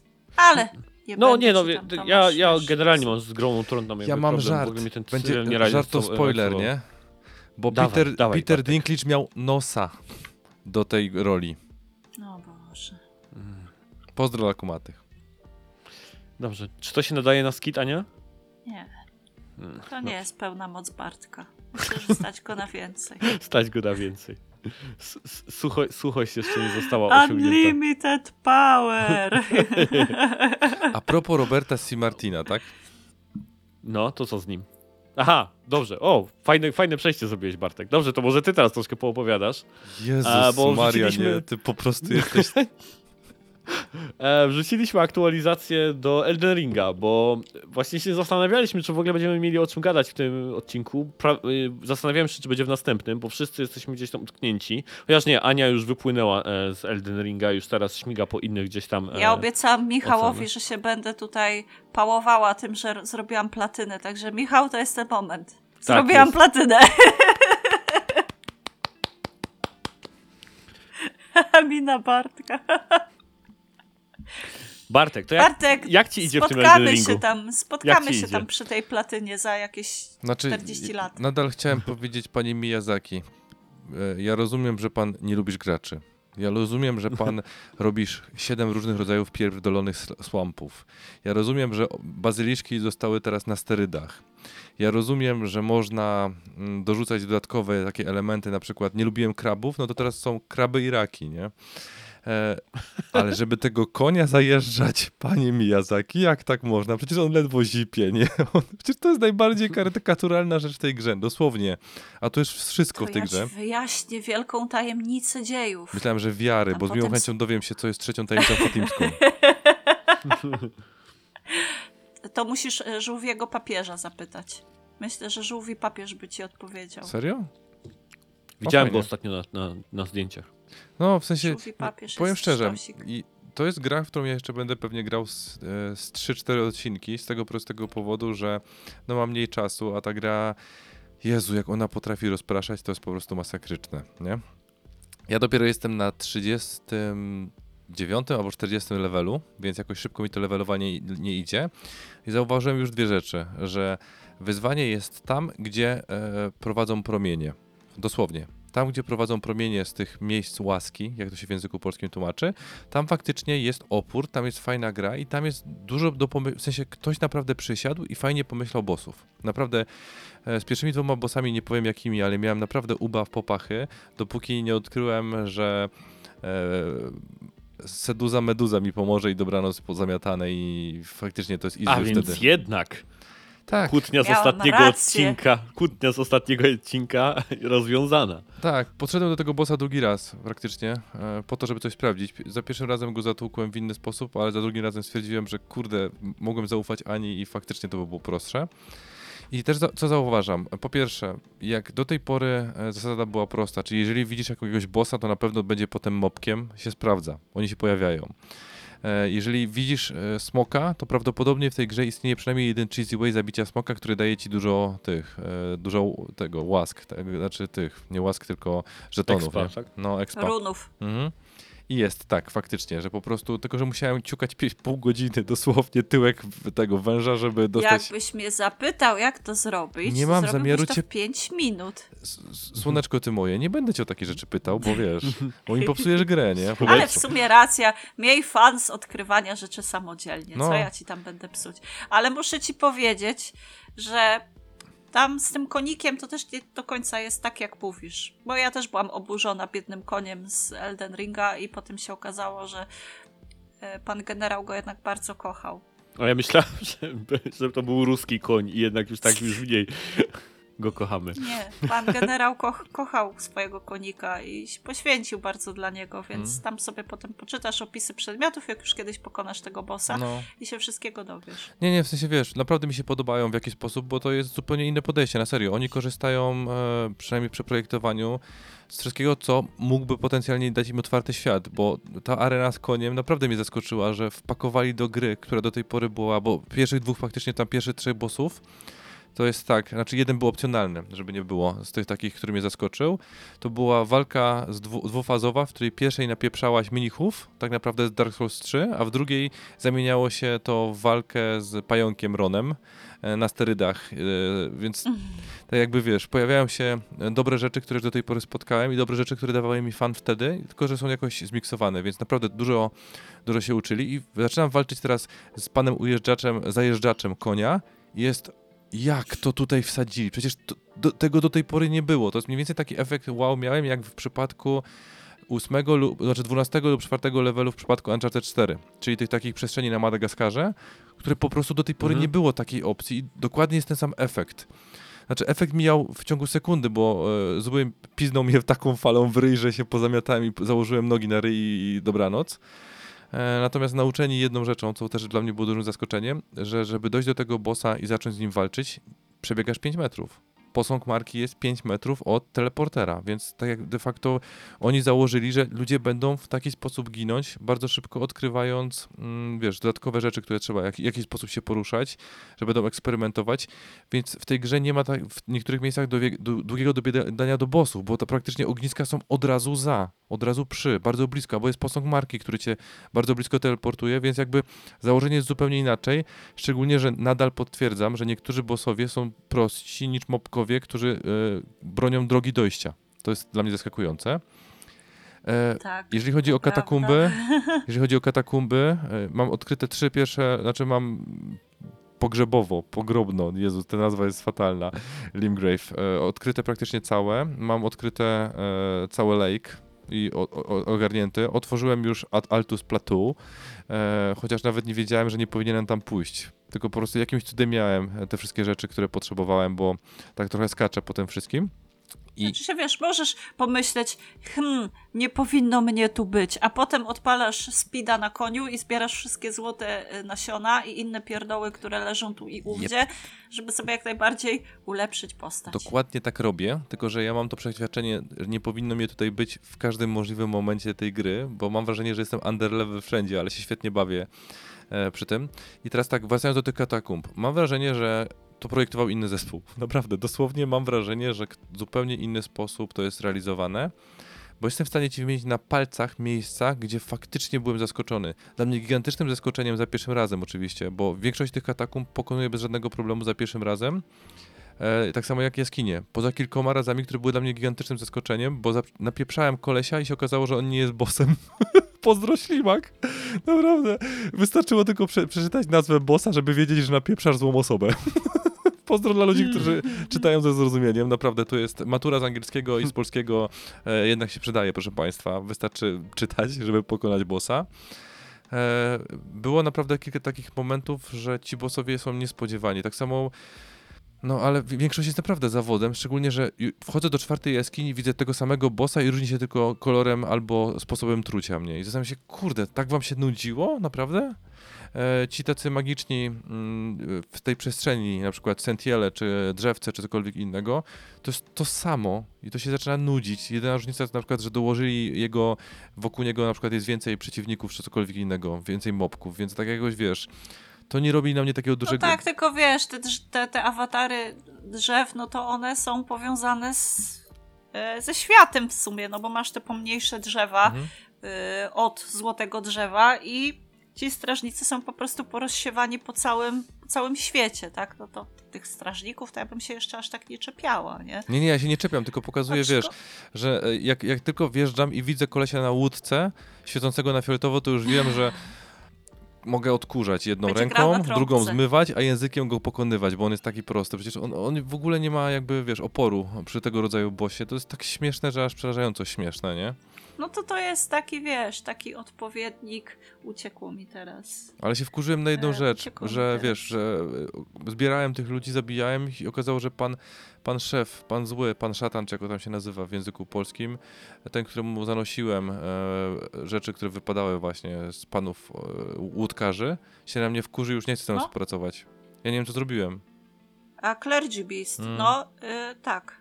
Y, bo on wpadł w szał od tych y, korzeni i trzeba go teraz uspokoić. Czyli mam mu natłuc. Musisz mu spuścić łomot. Nie będzie to łatwe na tym poziomie, na którym masz, ale mogę ci sprzedać Nie, serową nie, nie metodę. proszę. Ja, ja, ja naprawdę czer- czerpię dużo większą satysfakcję z odkrywania wszystkiego sam. Dobrze, to, to męcz się. Tak, ja się będę, To cierp. Powiem ci tak, pr- nagrywam z wami już 45 podcast, z Tomkiem 40, Ze mną nie. pewnie 40 No, z Tomkiem, więc cierpienie nie jest mi obce. Ja to jest po prostu Nie, traktuję to jako wyzwanie. No, Naprawdę. wow. no. No, E, super, Bartek, ale nie. dzięki. Zejdźmy z Niemców, jak to powiedzieli Rosjanie w To 41. ja tu płaczę za tobą, jak ciebie nie ma. Tęsknię, lamentuję. Dzisiaj mieliśmy nagrywać sami dwójkę, a ja powiedziała nie, bez Bartka nie idę. Nie, to Bez Bartka nie idę dokładnie. źle to czytasz. To nie, Bartek ja jest nie moim jestem problemem. Ja tu nie jestem problemem, Tomek. Ja wiem. Nikt nie chce zostać z Niemcem sam na sam. Cza? Nawet twoja żona postarała się o dwójkę dzieci, nie? Żeby nie musieć z tobą siedzieć tam na sam. O Jezus Maria. Ach, Poszło, no to przejdźmy dalej. E, I No właśnie, to, to, to już jest ten poziom właśnie. Tak, nie, w sensie to jest chyba mój główny zarzut, że mam wrażenie po prostu, że ta gra jest, to nie jest jedna gra, tylko to są jakby, wiesz, e, dla tych ludzi, którzy faktycznie są ko- korowcami, to podąża, podążanie za strzałkami jest po prostu tym, co, co daje fan, tym, co daje nowe odkrycia, tym, co daje coś, co było w poprzednich grach. I to jest jakby ta wskazana ścieżka. Wszystko pozostałe robisz po to, żeby nie dostawać takiego oklepu, jak dostaję ja czasami, naprawdę. A pojechałeś już windą pod ziemię? E, do której, bo w Sofii już byłem i w tej drugiej byłem, ale tej trzeciej nie potrafię odblokować jeszcze. Bo wiem, że są trzy. Już. E, tak, bo musisz zabić pana na koniu. Którego Bartek jeszcze nie zabił, jak już doszliśmy no, na odcinku do tego. Nie, to, to ja mówimy o innej jeszcze, to jest czwarte wejście. Prawdopodobnie, o którym nie wiedziałem, że istnieje. Bo ja odkryłem trzy windy już.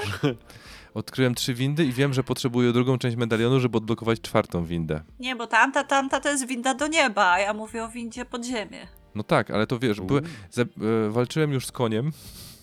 E, w, nie, to był, to był jeleń, czy renifer, teraz nie jestem No. pewien. Który był naprawdę cudownym odświeżeniem e, i taką nar- nar- wariacją, narracją do Wilka z pierwszej części. Muzyka bardzo ładna jest przy No, powiem ci, że w pewnym momencie zauważyłem. Czekam, czekam aż e, soundtrack z Elden Ringa wjedzie na Spotify. Bardzo bym chciała już posłuchać. Powiem ci, że dalej jestem zaskoczony, jak można dobrze napisać muzykę do bossów. I czasami jestem zaskoczony, jak bardzo dostaję w pierdziel, patrząc na kwiatek, słuchając muzyki, gdy, gdy się zagapię na coś. Bo naprawdę czasami jest tak klimatyczne, że aż człowiek chce się zatrzymać i przestać jechać na, na strudze. E, więc to, to, to jest jakby trzeci aspekt, nie? że ta gra też premiuje takie podejście eksploracyjne, które nie jest nastawione na kompletnie nic, nie? Na, po prostu sobie podróżujesz, oglądasz, Zróżnicowanie jest nadal fenomenalne. Zwiedziłem cztery krainy na górze, e, dwie na dole. E, dalej nie wiem o co chodzi z tymi mrówkami. Te mrówki są, wkurzają mnie strasznie. Po co? Kto? Dlaczego? Czy tam ktoś, nie wiem, w Japonii ma problem po tych dwóch atomówkach e, z głową, że wrzuca do tej gry takie rzeczy? Bo ja tu widzę po prostu efekty. Jeszcze brakuje tylko macek, a na pewno będą w tej grze macki. Macki! Ta, to jest nasz jingle, tak. Bo Jak nie będzie ani, to sobie nagramy tylko jingle macki i będziemy puszczać na naszej konsolce. No, musimy tak puszczać właśnie, tak, tak. Tak. pozdrawiamy mojego kolegę Mackiego. A, Będzie, jak będziesz walczył, będziesz walczył z kosmicznym skorkiem, to wtedy zrozumiesz. Kosmiczny skork. Zanim przejdę, Kosmiczny skorek, tak. przejdę do ciebie, Ania, jeszcze, bo tam mam pytanie o tą platynę do ciebie, e, to w sumie z takich newsów wokół Elden Ringa, nie wiem, czy czytaliście, jak dobrze się ta gra w ogóle sprzedaje. 12 milionów. Aczkolwiek ja nie, nie lubię podawania wartości z shipmentem. Tak, oni tutaj jest Shipped i takie- Digital Sales Nie. razem 12 milionów, więc to jest takie trochę naciągane, ale z ciekawszych takich newsów, które jednak pokazują, że to jest duży, e, duża premiera, to na przykład Nibel na Twitterze podał, że jest to największe nowe IP, jeśli chodzi o start w Europie od The Division w 2016 roku. Największy, na, na, największa premiera nowego IP. E, I jest większym premierowym hitem niż ostatni Call of Duty Vanguard, e, które miało gdzieś tam e, rekord, rekordową gdzieś sprzedaż. Więc to na pewno gdzieś jest warte zaznaczenia. Ja mam jeszcze jedną statystykę. Sprzedaż, y, t- procenty sprzedaży jeszcze tylko szybko. 44% na PC najwięcej, 27 PS5, 16 na Xboxie na wszystkich generacjach i 13% na, procent na PS4. Ale też wyczytałam, że trzeciej części Soulsów zajęło 4 lata osiągnięcie takiego wyniku Mhm. yy, i że oni liczyli na to, From Software liczyła na to, że ta gra się sprzeda w 4 milionach do końca marca, że do 31 Tak. marca e, osiągną e, 4 miliony i że to jest najszybciej sprzedająca się gra od japońskiego wydawcy, pomijając nint- gry Nintendo. Tak, tak. No generalnie jest ogromnym hitem sprzedażowym e, Elden Ring. E, bardzo duże brawa bym powiedział i, i tutaj i gratki, jeśli chodzi o From Software. E, to im zapewniło funkcjonowanie, bym powiedział, na długo, długo i bezpieczeństwo e, wykupienia i tak dalej, więc e, me, me, mega dobrze. Chciałeś jeszcze coś powiedzieć, Bartek, odnośnie Tak, bo teraz popatrzcie. My tutaj sobie w, w Europie gramy na takim komfortowych, wiesz, warunkach i tak dalej, ale wyobraźcie sobie, że ludzie w Rosji teraz, odcięci od, Nintendo, od, od Sony i odcięci od Xboxa, jak wbiją platynę, to bez pomocy ludzi online, bo nie mogą się łączyć do serwerów, nikt się o tym kuźwa nie dowie, bo to nie wejdzie na serwery i to dopiero jest wy, tremendous wyczyn, nie? I jeszcze ukradli tę grę No, to jest- najprawdopodobniej, bo im Putin To pozwolił. jest dopiero solsy zdobywania platyn. No, dokładnie, to jest, wiesz, wyższy poziom. E, nie, wr- wracając... Ania, a jak tam ta tak. twoja platyna? Jak twoja platyna w ogóle? Jak tam właśnie trudno było, łatwo, przyjemnie, gorzej niż To jest po chyba innych grach? na- naprawdę najłatwiejsze Soulsy- Soul, Soulsborny, z jakim miałam do czynienia. No Okej. Bo Czyli potwierdza się, bo myśmy chyba o to zagadali, nie? Czy to jest najłatwiejsze Soulsy y, do tej pory, nie? Yy, pomijając to, że też platyna z tych wszystkich gier wydaje mi się być najłatwiejsza do zrobienia. Yy, no, myślę, że to się po prostu łączy wszystko ze sobą, że to, że ta gra jest najprostsza, powoduje, że platyna nie była aż taka trudna do wbicia. Yy, ja tak na dobrą sprawę spędziłam 85 godzin w grze i wbiłam 160 chyba piąty poziom. No trochę gra, grindowałam te levele, tu nie będę nie będę czarować i udawać, że jestem jakimś przekoksem, bo nie jestem. Aczkolwiek udało mi się y, pokonać grę tak na dobrą sprawę solo, poza jedną walką, nie z bossem końcowym, tylko gdzieś tam powiedzmy z czwartym przeciwnikiem. Yy, nie byłam w stanie sobie poradzić z buildem, który miałam yy, właśnie z tym konkretnym bossem, więc tam sobie przyzwałam kogoś do pomocy i poszło. Natomiast całą, całą grę solowałam, używając do tego samonów, które są dostępne y, w grze, tak, te, te, te popioły, znaczy i popioły, popioły wojny nakładane na, na Broń. broń. i te y, zwierzątka bądź y, wojownicy do przyzwania.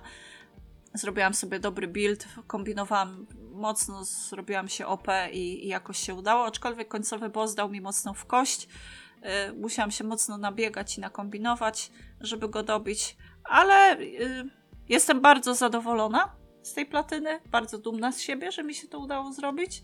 E, I taką troszeczkę pustkę teraz odczuwam, bo wracam do domu i wiem, że już zrobiłam te rzeczy do platyny e, wszystkie i co mogę robić więcej? Mogę zwiedzać opcjonalne lochy, których jeszcze nie ruszyłam. Bartek mi tu macha. Co chciałbyś powiedzieć, Na Bartek? którym levelu podeszłeś do konia?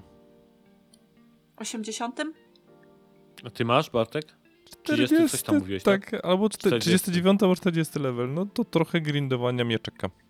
Bo ja biegałam wszędzie naokoło, tylko odwlekałam bardzo w czasie pójście do tego nie, ja mam przeczucie graniczące z bossa. pewnością, że jak pójdę w te miejsca, w które chciałbym pójść, to mi Miyazaki z- zakończy quest jakiś, który chciałbym wiedzieć, że istnieje.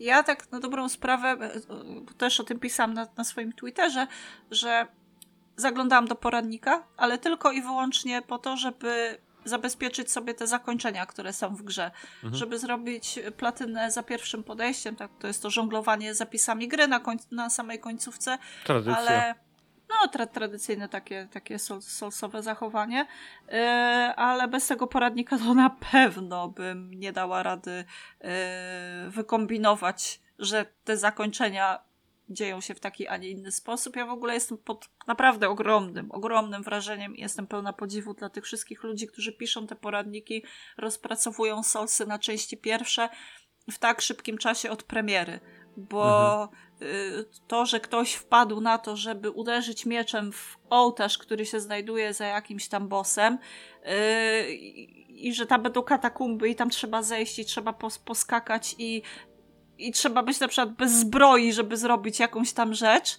to to, to jest naprawdę łączenie wielu faktów, prowadzenie wątków y, NPC-ów i jeszcze dużo szczęścia podejrzewam. No tak, tak, tak. I, i, i doświadczona z Soulsami, nie? Po prostu, że, że coś takiego To może jest zaglądanie być. w, każ- w każdy kąt, rzeczywiście uderzanie mieczem w każdą możliwą ścianę, żeby sprawdzić, czy tam czasem nic nie ma za tą ścianą. No, nie? no. Mhm. Y, I jestem w naprawdę grubym szoku, nie? Że, że, że to się tak szybko, szybko udało i yy, no, jestem ciekawa, czy jakieś DLC będzie do tego Elden Ringa, bo Zastanawiam się, czy przy tych trochę takich teraz jakby poradnikach nie gra roli to, że ta gra jednak jest na PC-cie i pewnie można grzebać w plikach. No, pewnie tak. Plus no. na przykład są te mody, że można na przykład kamerę sobie odblokować i gdzieś tam latać. Więc myślę sobie, że na przykład taki ołtarz to może wiesz, ktoś sobie oddalił mapę, wiesz, tam do tyłu i zobaczył, że o, tu coś jest, nie? E, No ale tak wiesz, jak, tak gdzieś sobie też myślę, nie, że. Ja ten- zapominam o tym, że ludzie mogą też grać na komputerach. Tak, tak, tak, I są że- tacy. Ja też, za... Ja też zapominam, nie? Tak. Ja też to zawsze gdzieś tam wypieram z myśli i tak dalej, ale to wraca jednak y, gdzieś ta świadomość tego, że ludzie grają na PC-tach. E, Kolega mi w ogóle mówił, że ostatnio szukał tego, szukał Steelbooka na Allegro, chciał kupić i natrafił na aukcje, na których można kupić runy.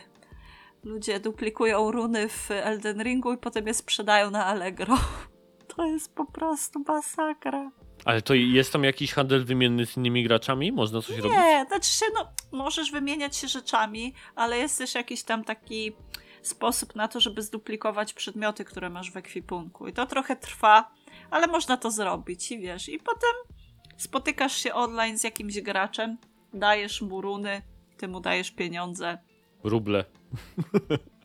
ty dostajesz Ruble. y, 100 poziomów, on dostaje 50, 50 groszy tak jest. i wszyscy są szczęśliwi. Okej. E, No dobrze, no ja nie będę o tym mówił, e, to samo czuję w Horizonie. 42 godziny już mam nabite, e, więc... No ja nie mam w ogóle motywacji, żeby do tego Horizona teraz O, wrócić. ja tak jestem wsiąknięty, że to jest niesamowite po prostu. Uch. Teraz dostałam finalka tego, tego Widziałem, nowego, który widziałem, wychodzi, chętnie także... pogadam. Na następnym pogadam chętnie o A tym będziesz zdecydowanie. E, chyba Ghostwire Tokyo u mnie wleci, jeśli chodzi o kupno. A, okej. U mnie pewnie też jest szansa, że wpadnie, ale zobaczymy jeszcze, jak No. to będzie wyglądało. Natomiast jest finalek, będzie grany. Dzisiaj w ogóle odpaliłam. Za, za, zaczęło się od Franka Sinatry, jak jednej z piosenek My Way bodajże było Tak. grane. I to mnie tak urzekło mocno. No, Więc jestem ciekaw, jestem zobaczymy. ciekaw właśnie twoich wrażeń gdzieś tam w następnym odcinku. A Bartek, czy jeszcze coś o Elden Ringu? Znaczy na pewno gdzieś tam na Discordzie będziecie gadać, ale czy, czy lecimy dalej? Nie, no w sensie wiesz, kolejny update w kolejnym odcinku. Wróćcie za trzy tygodnie, żeby się dowiedzieć, czy przeszedłem tego konia, czy nie przeszedłem konia. Czy Bar- Bartek zbił konia, czy nie?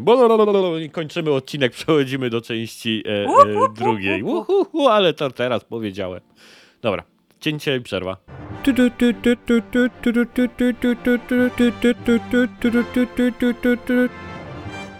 No dobrze, no to jesteśmy po przerwie, e, więc lecimy sobie z newsami, e, które mamy na agendzie. Kilka tam powybierałem. Chyba w pierwszej kolejności jest tutaj e, State of Play. Tak, zadział się State of Play, był sobie taki typowo japoński State of Play. E, Byłem na nim sam, czy sam sobie go Byłem oglądałem i sam sobie nagrywałem. Uczestniczyłem jako korespondent tutaj. Tak jest, tak, tak, re reprezentowałem nasze grono, jeśli chodzi o oglądanie. Ile ci zapłacili? Jak zwykle solo, nie będę odpowiadał na to pytanie. natomiast, natomiast teraz fajnie by było dowiedzieć się od was, co wy sądziliście, bo ja już na tym, na, na materiale dobrze, łod nas. Tak, one was, one was, tak, one was. E, ja sobie tutaj wypisałem dokładnie wszystko, co tam było mniej więcej gdzieś tam pokazywane, więc e, ja będę leciał od początku i jak ten, to od razu przerywajcie, jak chcecie coś dopowiedzieć, a jak nie, to po prostu będę sobie czytał kolejne gdzieś tam punkty. No więc tak, zaczęło się od e, tych takich futurystycznych egzoszkieletów ścierających się z hordami dinozaurów e, w grze Exoprimal, która wcale nie jest kolejnym Dino Crisis i m, która została zapowiedziana na 2023. Ja myślałam, że to będzie Dino Cri- Crisis. Jak zobaczyłam tę taką rudawą bohaterkę, to myślę tak. sobie, co to Regina nowa? I potem było troszeczkę takiego przemieszania rozczarowanka z jarankiem mimo wszystko, bo ja uwielbiam dinozaury i jaram się nimi od dzieciaka i jakakolwiek gra podejrzewam by wyszła w tym stylu z dinozaurami, to e, pewnie bym się tym mocno interesowała. Boję się, że to będzie taki antem z dinozaurami, ale poczekam na efekt końcowy. No i ja mam tylko nadzieję, że wiesz, no jednak Capcom, to mówiłem też na Steamie, no w ostatnich latach dowozi, nie? Chyba, chyba nie spierdolili nic ostatnio jakoś tam specjalnie. Wydaje mi się, że wszystko, co im gdzieś tam pojawia się raczej, przynajmniej sprzedaje się dobrze. I zmienia się w złoto jednak mocno te rzeczy, które, które No więc-. Ale wygląda to mega dziwnie.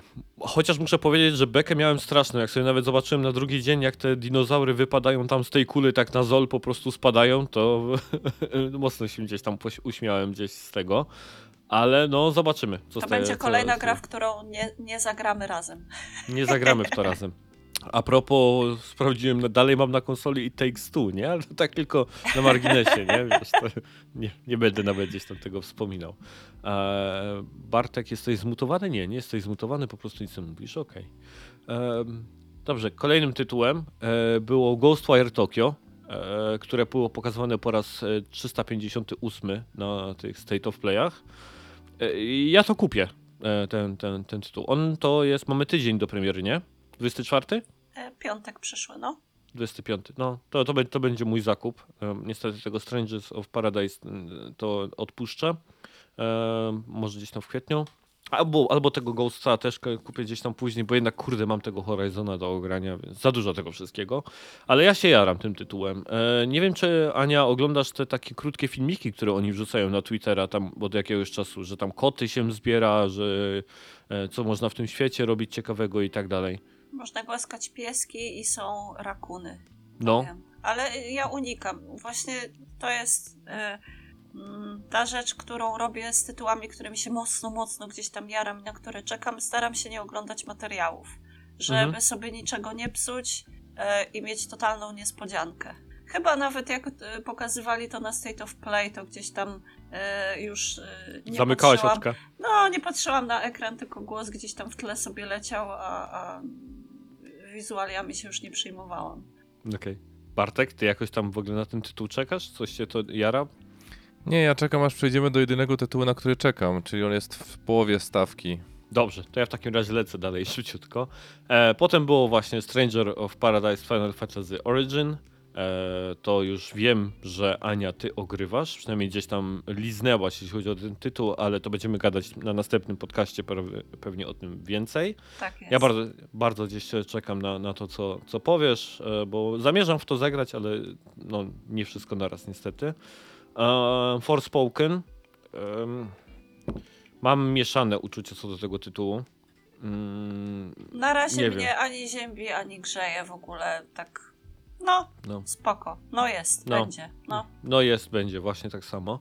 E, choć, Znaczy ja dopowiem, że mi się strasznie nie podoba kierunek, w którym to idzie, bo ja jestem bardzo zdziwiony, szczególnie, że dalej uważam, że Project Altea był świetną nazwą i powinno się go pozostawić. I Tak. tak jak zaczyna to przypominać w kierunek, praktycznie im więcej dostaję szczegółów, tym bardziej nie chcę grać w ten tytuł. A raczej bardziej zaczynam wątpić w ten tytuł, w tym kierunku. No, ja się zastanawiam, czy będzie trochę taki efekt jakby Elden Ringu, że ten Forspoken trochę wygląda na taki typowy open world, e, e, a trochę Elden Ring wydaje mi się, że jakby zepsuł wszystkim tak jakby zabawę, że, że, że te e, takie pustawe przestrzenie do przemierzania, z, pokryte mapy gdzieś tam jakimiś symbolikami, że to trochę nie tędy droga się zacznie robić. Elden Ring w ogóle wydaje mi się, że będzie jakiś tam kierunek dawał w game designie sobą w przyszłych, w przyszłych produkcjach, tak gdzieś coś sobie myślę, że na pewno wpłynie jakoś na, na branżę. E, I ciekaw jestem, czy Square Enix trochę nie robi w gacie po fenomenalnym Babylon's Fall, tak? Chyba, które tam było, to też, też tam było, oni byli wydawcą tego? Chyba tak, nie? Platinum robiło, a, a ten, a, a, a Square Enix to wydawał, przynajmniej tak mi się wydaje. No plus Square Enix to ostatnio cokolwiek wychodzi, to dla nich to y, ten, jak to się nazywa, poniżej, poniżej, poniżej ich oczekiwań się sprzedaje, więc no jestem ciekaw jak będzie z Forspokenem. Ale to jest akurat tytuł, na który o ile gdzieś tam powiedziałbym obserwuję go, to nie, nie, nie, nie czekam jakoś tam z wywieszonym jęzorem na to, e, na kupienie. E, co dalej? Gundam Evolution. Fajny skuter leciał przy tym. Takie Gandamki techno- tylko do składania. Tak, do składania, ale e, to, to jest chyba free to play, nie? Mi się Nie wydaje. mam tak, to jest, pojęcia. tak, to jest free to play, tylko że to jest shooter taki z pierwszej perspektywy. Trochę dziwne to jest, ale e, skoro jest za darmo, może sprawdzę, bo ja jednak Gundamki lubię i, i, i składać, i oglądać jako anime, więc mm, czemu nie? Będzie za darmo, to się spróbuję. Potem była kolekcja żółwi ninja, czyli Konami się budzi i sprzedaje swoje marki. Gigabash, co było mega dziwnym tytułem, który zupełnie mnie nie jara. Potem było Jojo. Jojo. Jojo było, które Jojo to jest, to jest ten, nie? E, to jest e, remaster gry z PS tego, z czwórki, nie? Nie, byłabym tego taka pewna. Nie wiem. Mi się.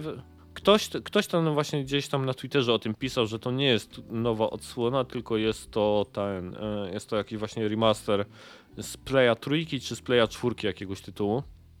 Czwórki, dzięki Bartek. E, więc no. E, tyle, że widziałem, że tam jest ta, ta nowa, ta, ta, ta Jojolina, czy jak ona się tam nazywa. E, Znaczy, czy, to jest, czy to jest remaster, to jeszcze nie wiadomo. Wiemy, że wyszło, nie?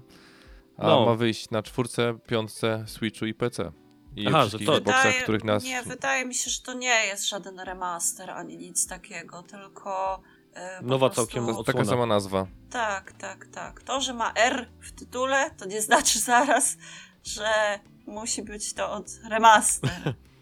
No dobrze, może być jako oryginalny, na przykład R, nie? To też jestem w kółeczku. A więc e, tak, dla fanów JoJo na pewno gdzieś tam e, spore gdzieś tam, tam e, nowość i, i jaranko. E, Ja JoJo obejrzałem jeden odcinek, w którym jeden chłop drugiemu chłopo, chłopowi spalił psa w piecu i przestałem oglądać. E, więc e, może kiedyś wrócę e, Ja, do, ja do, do mimo wszystko bardzo polecam JoJo, bo ono się z serii Dobra. na serię robi coraz lepsze. No ja wiem, ja Dokopałem wiem. się. Dokopałem się do informacji, o co chodzi prawdopodobnie z tym.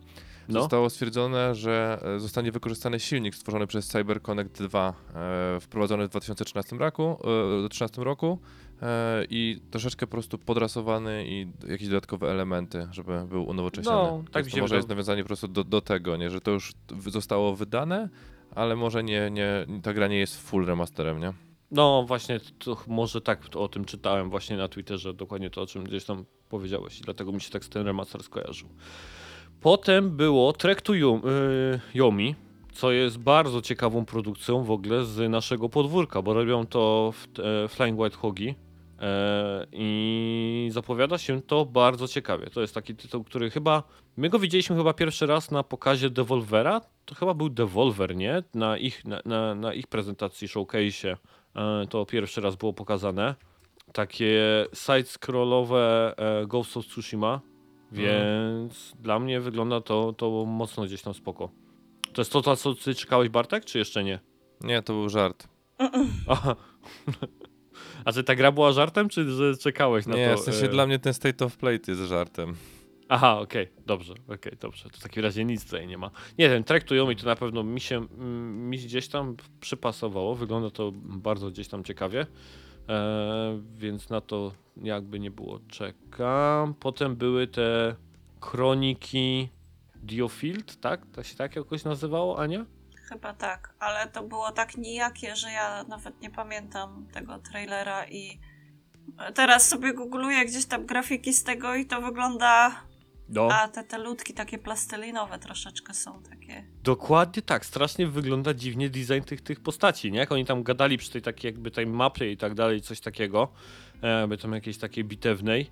Bardzo dziwnie wyglądał ten design tych postaci i potem sam w gameplayu, e, bo to taki chyba trochę XCOM jest, taki taktyczny, e, patrząc na to, jak ta, jak ta walka wygląda, to no, wyglądało to dosyć dziwnie. W ogóle Square ma jakieś dziwne pomysły, bo Dobra, przeskoczę może e, kolejność i drugim tytułem od Square, który tam był jeszcze pokazany, to była ta Valkyria. E, To kolejna. ja nie wiem, ja gra, grałam w te, w Valkyrie Profile na PS2, w tę część z PS, z pierwszego, z pierwszego PlayStation nie grałam, ale ja nie wiem, to mi się bardzo nie podoba graficznie. Mhm. Wygląda okropnie. No, naprawdę nie wyglądało to apetycznie do, do, do grania. Ja grałem znowu w Valkyrię na, na PSP. E, tam też była jakaś Mhm. Valkyria na, na PSP. Tak, tak, Nie, tak. I zapam zapamiętałem to z tego, że to był taki side-scroll. Trochę to wyglądało jak e, Child of Light. Też było takim JRPG-iem, takim, który po prostu był. E, kamera była z boku w takim 2D. E, i, I walki też były właśnie w takim turowym właśnie widoku gdzieś tam z boku kamerą. I co mi się bardzo nie podobało, pamiętam wtedy, jedyne co zapamiętałem z tej Valkyrie to jest to, że tam postacie umierały permanentnie. E, I to jest chyba w ogóle taki jakiś taki, bym powiedział, jakby wzorowy element tych gier z Syli, Valkyrie, Valkyrie Profile, że tam ci bohaterowie, czy tam kompanii w drużynie, których gdzieś spotykamy w trakcie gry, umierają permanentnie, czy tam jest ten permadeath. Tak jak chyba w, w tym jest tak samo, w Fire Emblem, nie? Chyba. Ja tego dokładnie nie pamiętam, ale tam jest też tak, że zbieramy duchy Tak. poległych już osób, tak? Mhm. Tak, tak, tak. Tylko, że jak oni potem, wiesz, umrą na śmierci drugi raz, to potem gdzieś tam znikają, nie? To chyba jakoś tak działa. Mm, Nie jestem pewna. No, to, to, to jest coś, co pamiętam, jakby tak gdzieś wryło się mi. Może jak ktoś grał w tę w te wersję PSP-kowe, albo w ogóle jest fanem serii, bo tam... To jest tak, też taka seria, która już od dłuższego czasu jakby gdzieś tam zapomniana była. Eee, I, I może gdzieś tam niektórzy jarają się jej powrotem, więc może gdzieś tam sprostują to, co gdzieś tutaj powiedzieliśmy. Natomiast ja jakoś nie, nie leżały mi te, te, te, te gry z tego. Natomiast ostatnia gdzieś zapowiedź z tego State of Play, która akurat mi się spodobała, e, wydaje się bardzo ciekawa, to jest ten rozszerzenie do Returnala, e, czyli ten tryb e, hordy, czy tam survivalu, e, ta, ta wieża syzyfowa, po której będzie można się wspinać oraz e, tryb kooperacji, czyli będzie można całą grę gdzieś tam przechodzić w, w dwójkę, w, w Kolejna dwie gra, w którą nie zagramy raz. Kolejną gra, w którą nie zagramy razem. Dokładnie tak. A, natomiast w dwójkę może być raźniej, przynajmniej jeśli chodzi o szukanie tych ostatnich gdzieś tam logów do, do, do platynki. E, więc, bo mi tam zostało to, więc może. Pytanie, może czy, czy tryb współpracy jest tylko w wieży, czy w całej grze? W całej grze. Tam powiedzieli, że całą grę można, całe story można przejść e, w, w dwójkę. Hmm, Okej. No. To chyba tak zamiast tego. E, ciekawe, czy Easy się moda. skaluje. Tak, tak, tak, tak. Czy się skaluje poziom trudności, jak się gra w dwójkę, czy zostaje taki sam, nie? Bo to może być właśnie tak samo trochę na zasadzie, wiesz, jak przywoływanie w Soulsach, nie? Tam jakby ułatwienie sobie gry e, w ten, w ten sposób, więc kto wie. Natomiast e, ten tryb survival i tak dalej, jak od nim usłyszałem, jak oni o, zapowiedzieli go, to wydawał się takim pomysłem, bym powiedział, ciekawym, ale zajarałem się dopiero wtedy, kiedy tam się pojawiły te takie cutsceny fabularne. E, trochę znowu jakby eksplorujące to wszystko gdzieś tam, co się wydarzyło z... z e, jak, jak jej było? Selin? Seleną, tak? Mhm. Selena chyba tak, jeśli dobrze pamiętam gdzieś tam imię. E, ale chyba już to nawet sprostowali na blogu PlayStation twórcy, że tak jakby to nie jest zakończenie, nie? To jakby męki, czy, czy jakkolwiek nazwać gdzieś tę fabułę e, Returnala. Nie chcę więcej mówić, bo zaraz tu 6 maili od Adama będzie, że, że zepsuliśmy mu grę. Natomiast e, sprawdzę chętnie gdzieś to tą wieżę. Ciągle mam Returnala na konsoli, bo sobie obiecuję, że w końcu wejdę i tą platynę zrobię, ale e, nie mam jakoś siły do tego, żeby, żeby zagrać, a tutaj ten dodatek może jakby mnie zmotywuje gdzieś tam e, do tego. Przy okazji Returnala e, bardzo polecam e, wideo essay od e, Jacoba Gellera na temat Returnala i chyba pół godziny e, analiza fabularna, to dla tych oczywiście, którzy już grali, ale świetny kawał materiału. E, podlinkuję go gdzieś w opisie i jeżeli ktoś grał i chciałby jakby eksplorować to, co się tam wydarzyło, to zrobił fenomenalną robotę chłopak, e, mówiąc, mówiąc o historii. I o jakiejś książce z lat chyba 50. czy 60., która, którą okazuje się, że Returnal jest po prostu tak jakby zerżniętą historią, czy tam koncepcją. E, nie wiem, jak on to wyłapał, ale przeważnie tak ma w swoich filmach. E, dobrze, to to był State of Play. E, ko mam kolejny na agendzie. O, drama devów krytykujących Elden Ring. Nie wiem, czy widzieliście to. E, to, co się tam jakby działo, to co tam y, o tym było głośno. Mi E, wystarczy to, co ja codziennie widzę na Twitterze.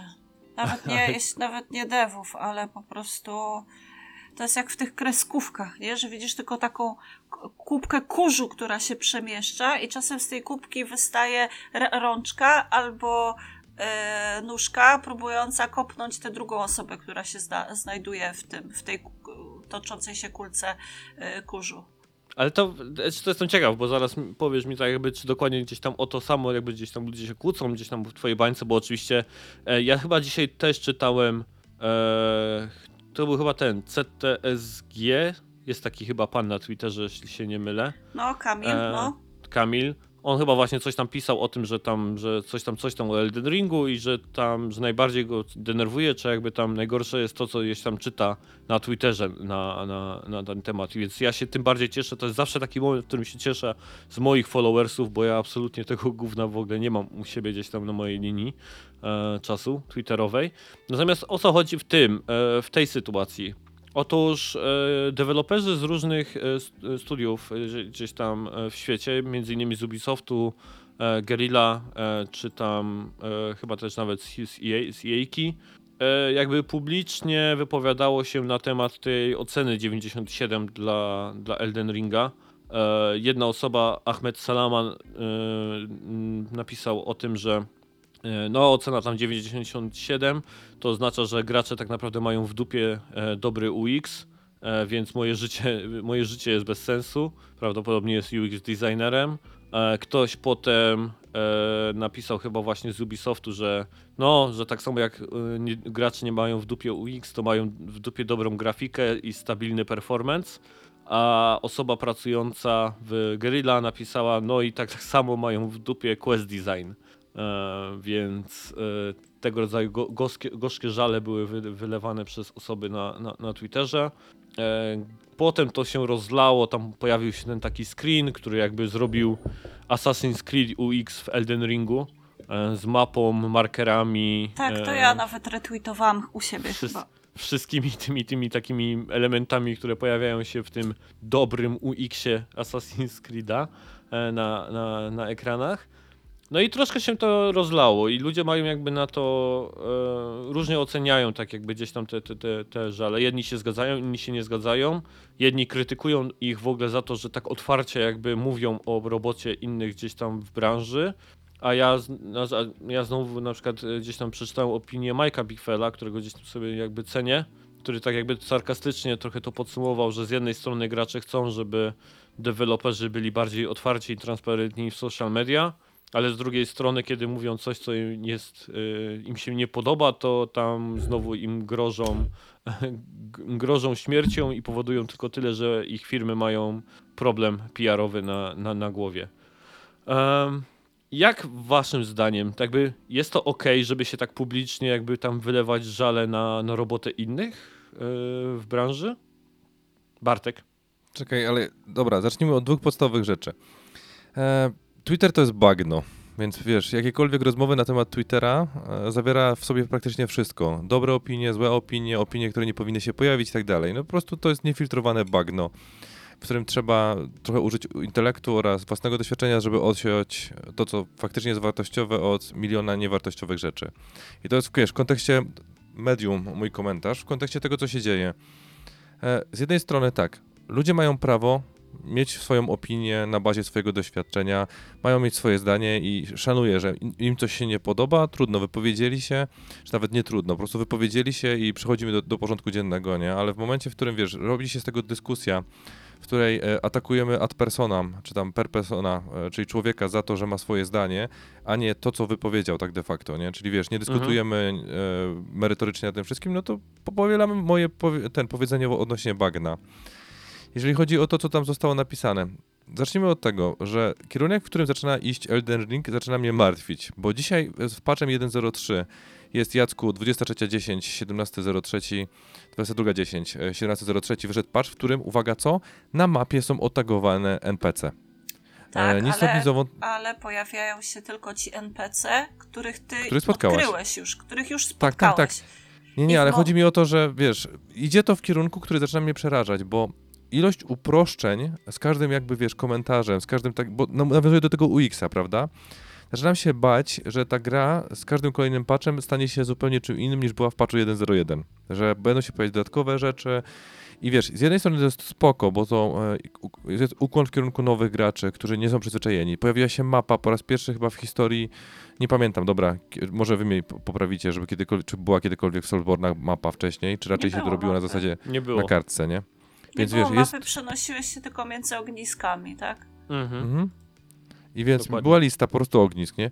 I więc ilość tak jakby ułatwi... Załóżmy, z, powiem tak, z mojego punktu widzenia, oni poszli tak w przód w kierunku UX-a, w kierunku projektowania questów, w kierunku projektowania innych rzeczy, jak nigdy nie zrobił tego From Software. Dosłownie. To nie jest styl From Software w kontekście prowadzenia w 100% tego, jak, jak to wcześniej było prowadzone. Nie mówię, że to jest źle, po prostu mówię w kontekście takim, więc oni już poszli na dużą ilość ustępstw i jakby projektują i świat, i projektują to wszystko pod kątem też nowych graczy, żeby po prostu, wiesz, wprowadzić e, w to wszystko, więc mechanik e, tak naprawdę nawet onboardingowych bym powiedział jest taka kupa, Mhm. że naprawdę mnie to zaczyna przerażać. No przecież ten sła- sławetne stwierdzenie pod tytułem możesz 100 godzin jeździć na koniu i nie, nie znaleźć ani jednego bossa. No. W sensie zaatakować. Może znaleźć, pewnie znalazłeś, czy tam znalazłaś. Więc wiesz, nie do końca rozumiem e, nie, stwierdzenie o UX-ie, ale to też ja, ja jestem trochę stronniczy, bo mi te ułatwienia przeszkadzają. Ja bym sobie po prostu wyłączył, nie? E, ale się niestety nie da. e, W, w tym całym zakresie, aczkolwiek doceniam po prostu, wiesz, widzę te możliwości na przykład markerów różnego rodzaju, stawiania na mapie. No zbudowali dużo bardziej ogromny świat, dużo bardziej ciekawy świat i dużo bardziej świat, w którym się można jeszcze bardziej pogubić tak de facto, niż wcześniej to było, bo praktycznie miałeś jedną liniową narrację, zrobiłeś coś, zamykały się pewne rzeczy, nie, nie, dało się do Jaram Gul wrócić od tej strony, no i przykro i dobranoc i pozamiatane. Wiesz co, to chyba I- może chodzi o te menusy, e, ekran ekwipunku i tak dalej. Tam potem gdzieś e, ludzie na ten temat jakby się rozpisywali. Że nawet nie chodzi o markery, które są na mapie i to wszystko i tak Nie, dalej, nie, to- tylko właśnie jak Wiesz, wyglądają... ja, to, ja, ja, ja to pojmuję, tylko że mówię ci, że dla mnie, jako człowieka, który trochę już spędził z Soulsami, Mhm. to jest znowu za dużo, w sensie wiesz, se- e, za dużo ułatwień. Ja bym sobie poradził, spokojnie. Nie musicie mi jak, za rączkę pomagać e, pewnymi rzeczami, nie musicie mi tutoriali wyświetlać i tak dalej. Jak zginę siódmy raz, to się domyślę, kuźwa, nie? E, trochę inaczej, wiesz, byli ludzie wychowywani i trochę inaczej byli ludzie onboardingowani w poprzednich grach, nie? Żeby to wszystko zaistnieć.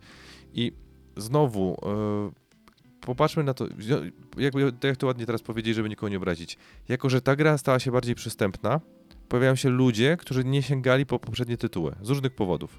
Więc tych opinii będzie coraz więcej i będą one coraz bardziej różnorodne. Każda osoba, która przychodzi tak de Mhm. facto do Elden ma swoje doświadczenie. Więc tak de facto, czy, ja, czy mnie to boli, że się ludzie wypowiadają, że krytykują tę grę z punktu widzenia swoich gier, które tworzą, lub oni nie atakują tych ludzi, nie mówią, że są debilami, nie? E, po tym wątkach, które ty wrzuciłeś na Trello, to ja to widzę bardziej, że to nie była akcja zaczepna, tylko wiesz, bardziej taka e, z jednej strony takiej uszczypliwości, wiesz, deweloperów, którzy w inny sposób tworzą gry, czy tam designer- designerów, którzy tworzą gry w inny sposób, a zostało to odebrane jako taka fr- frontalny atak. Tak, no właśnie.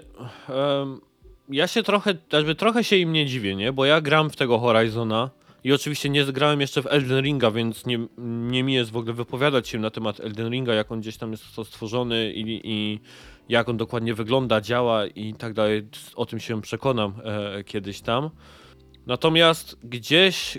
Znaczy, mogę zrozumieć gościa, nie? Który spędził, wiesz, nad e, questami tymi fabularnymi, cutscenami, animacją twarzy i tak tego wszystkiego, co się dzieje w, w Horizonie.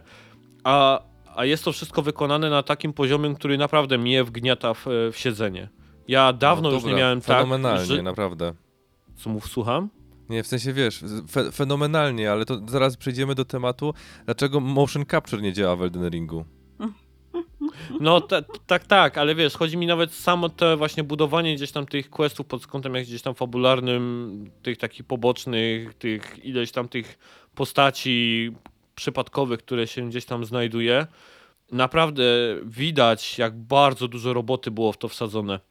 Taki jeden przykład na przykład jest, e, taki jeden przykład na przykład, e, jest ten Focus, który sprawdza e, statystyki tych robotów, które spotykamy, nie? No, graliście przynajmniej chwilę, więc wiecie o co chodzi, nie? Że można skanować tego robota i potem Mhm. tam na krzyżaku sobie lewo, prawo zmieniać poszczególne części. Mhm. Każda część ma swoje tam e, słabe strony, nawet jest wypisane do czego ona służy, co dostaniemy, jeżeli ją odrąbiemy, co się z nią stanie, jeżeli zabijemy przeciwnika, a ona nie będzie odrąbana i tak dalej. I sobie myślę, że cholera ktoś spędził nad tym fokusem i nad tym, wiesz, jak tym analizowaniem, tym skanowaniem tych robotów pewnie miesiące roboty, nie? To był cały zespół, który pewnie to e, do perfekcji gdzieś tam ogarniał miesiącami, nie?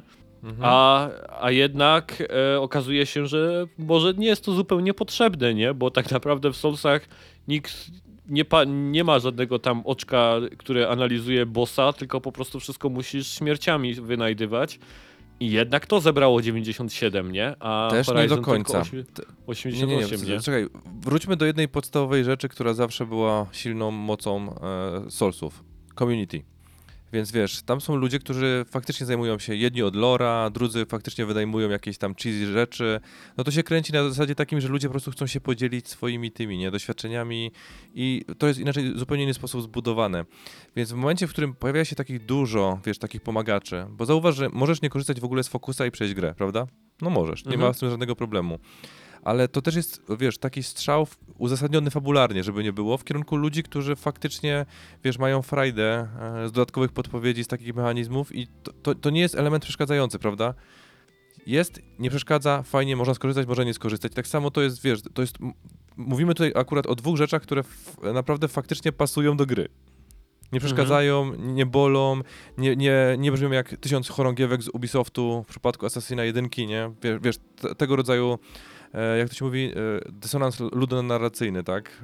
E, że o jednym mówią, co, inne, co innego się dzieje, tego rodzaju problemy. Nie, no mówimy o czymś, co jest fajnie uza- uzasadnione, jest fajnie zrealizowane i no po prostu jest, nie? Ale w, w, samym Horizonie też są mechaniki, które są, no przeszkadzają strasznie, nie?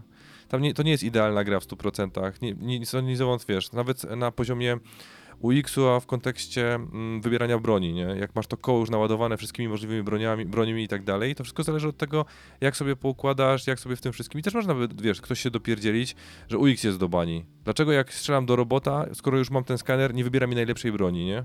Wiesz, no, no, No, zawsze tak, można znaleźć przynajmniej jedną ścieżkę dopierdzielenia Mhm. się do czegoś. No.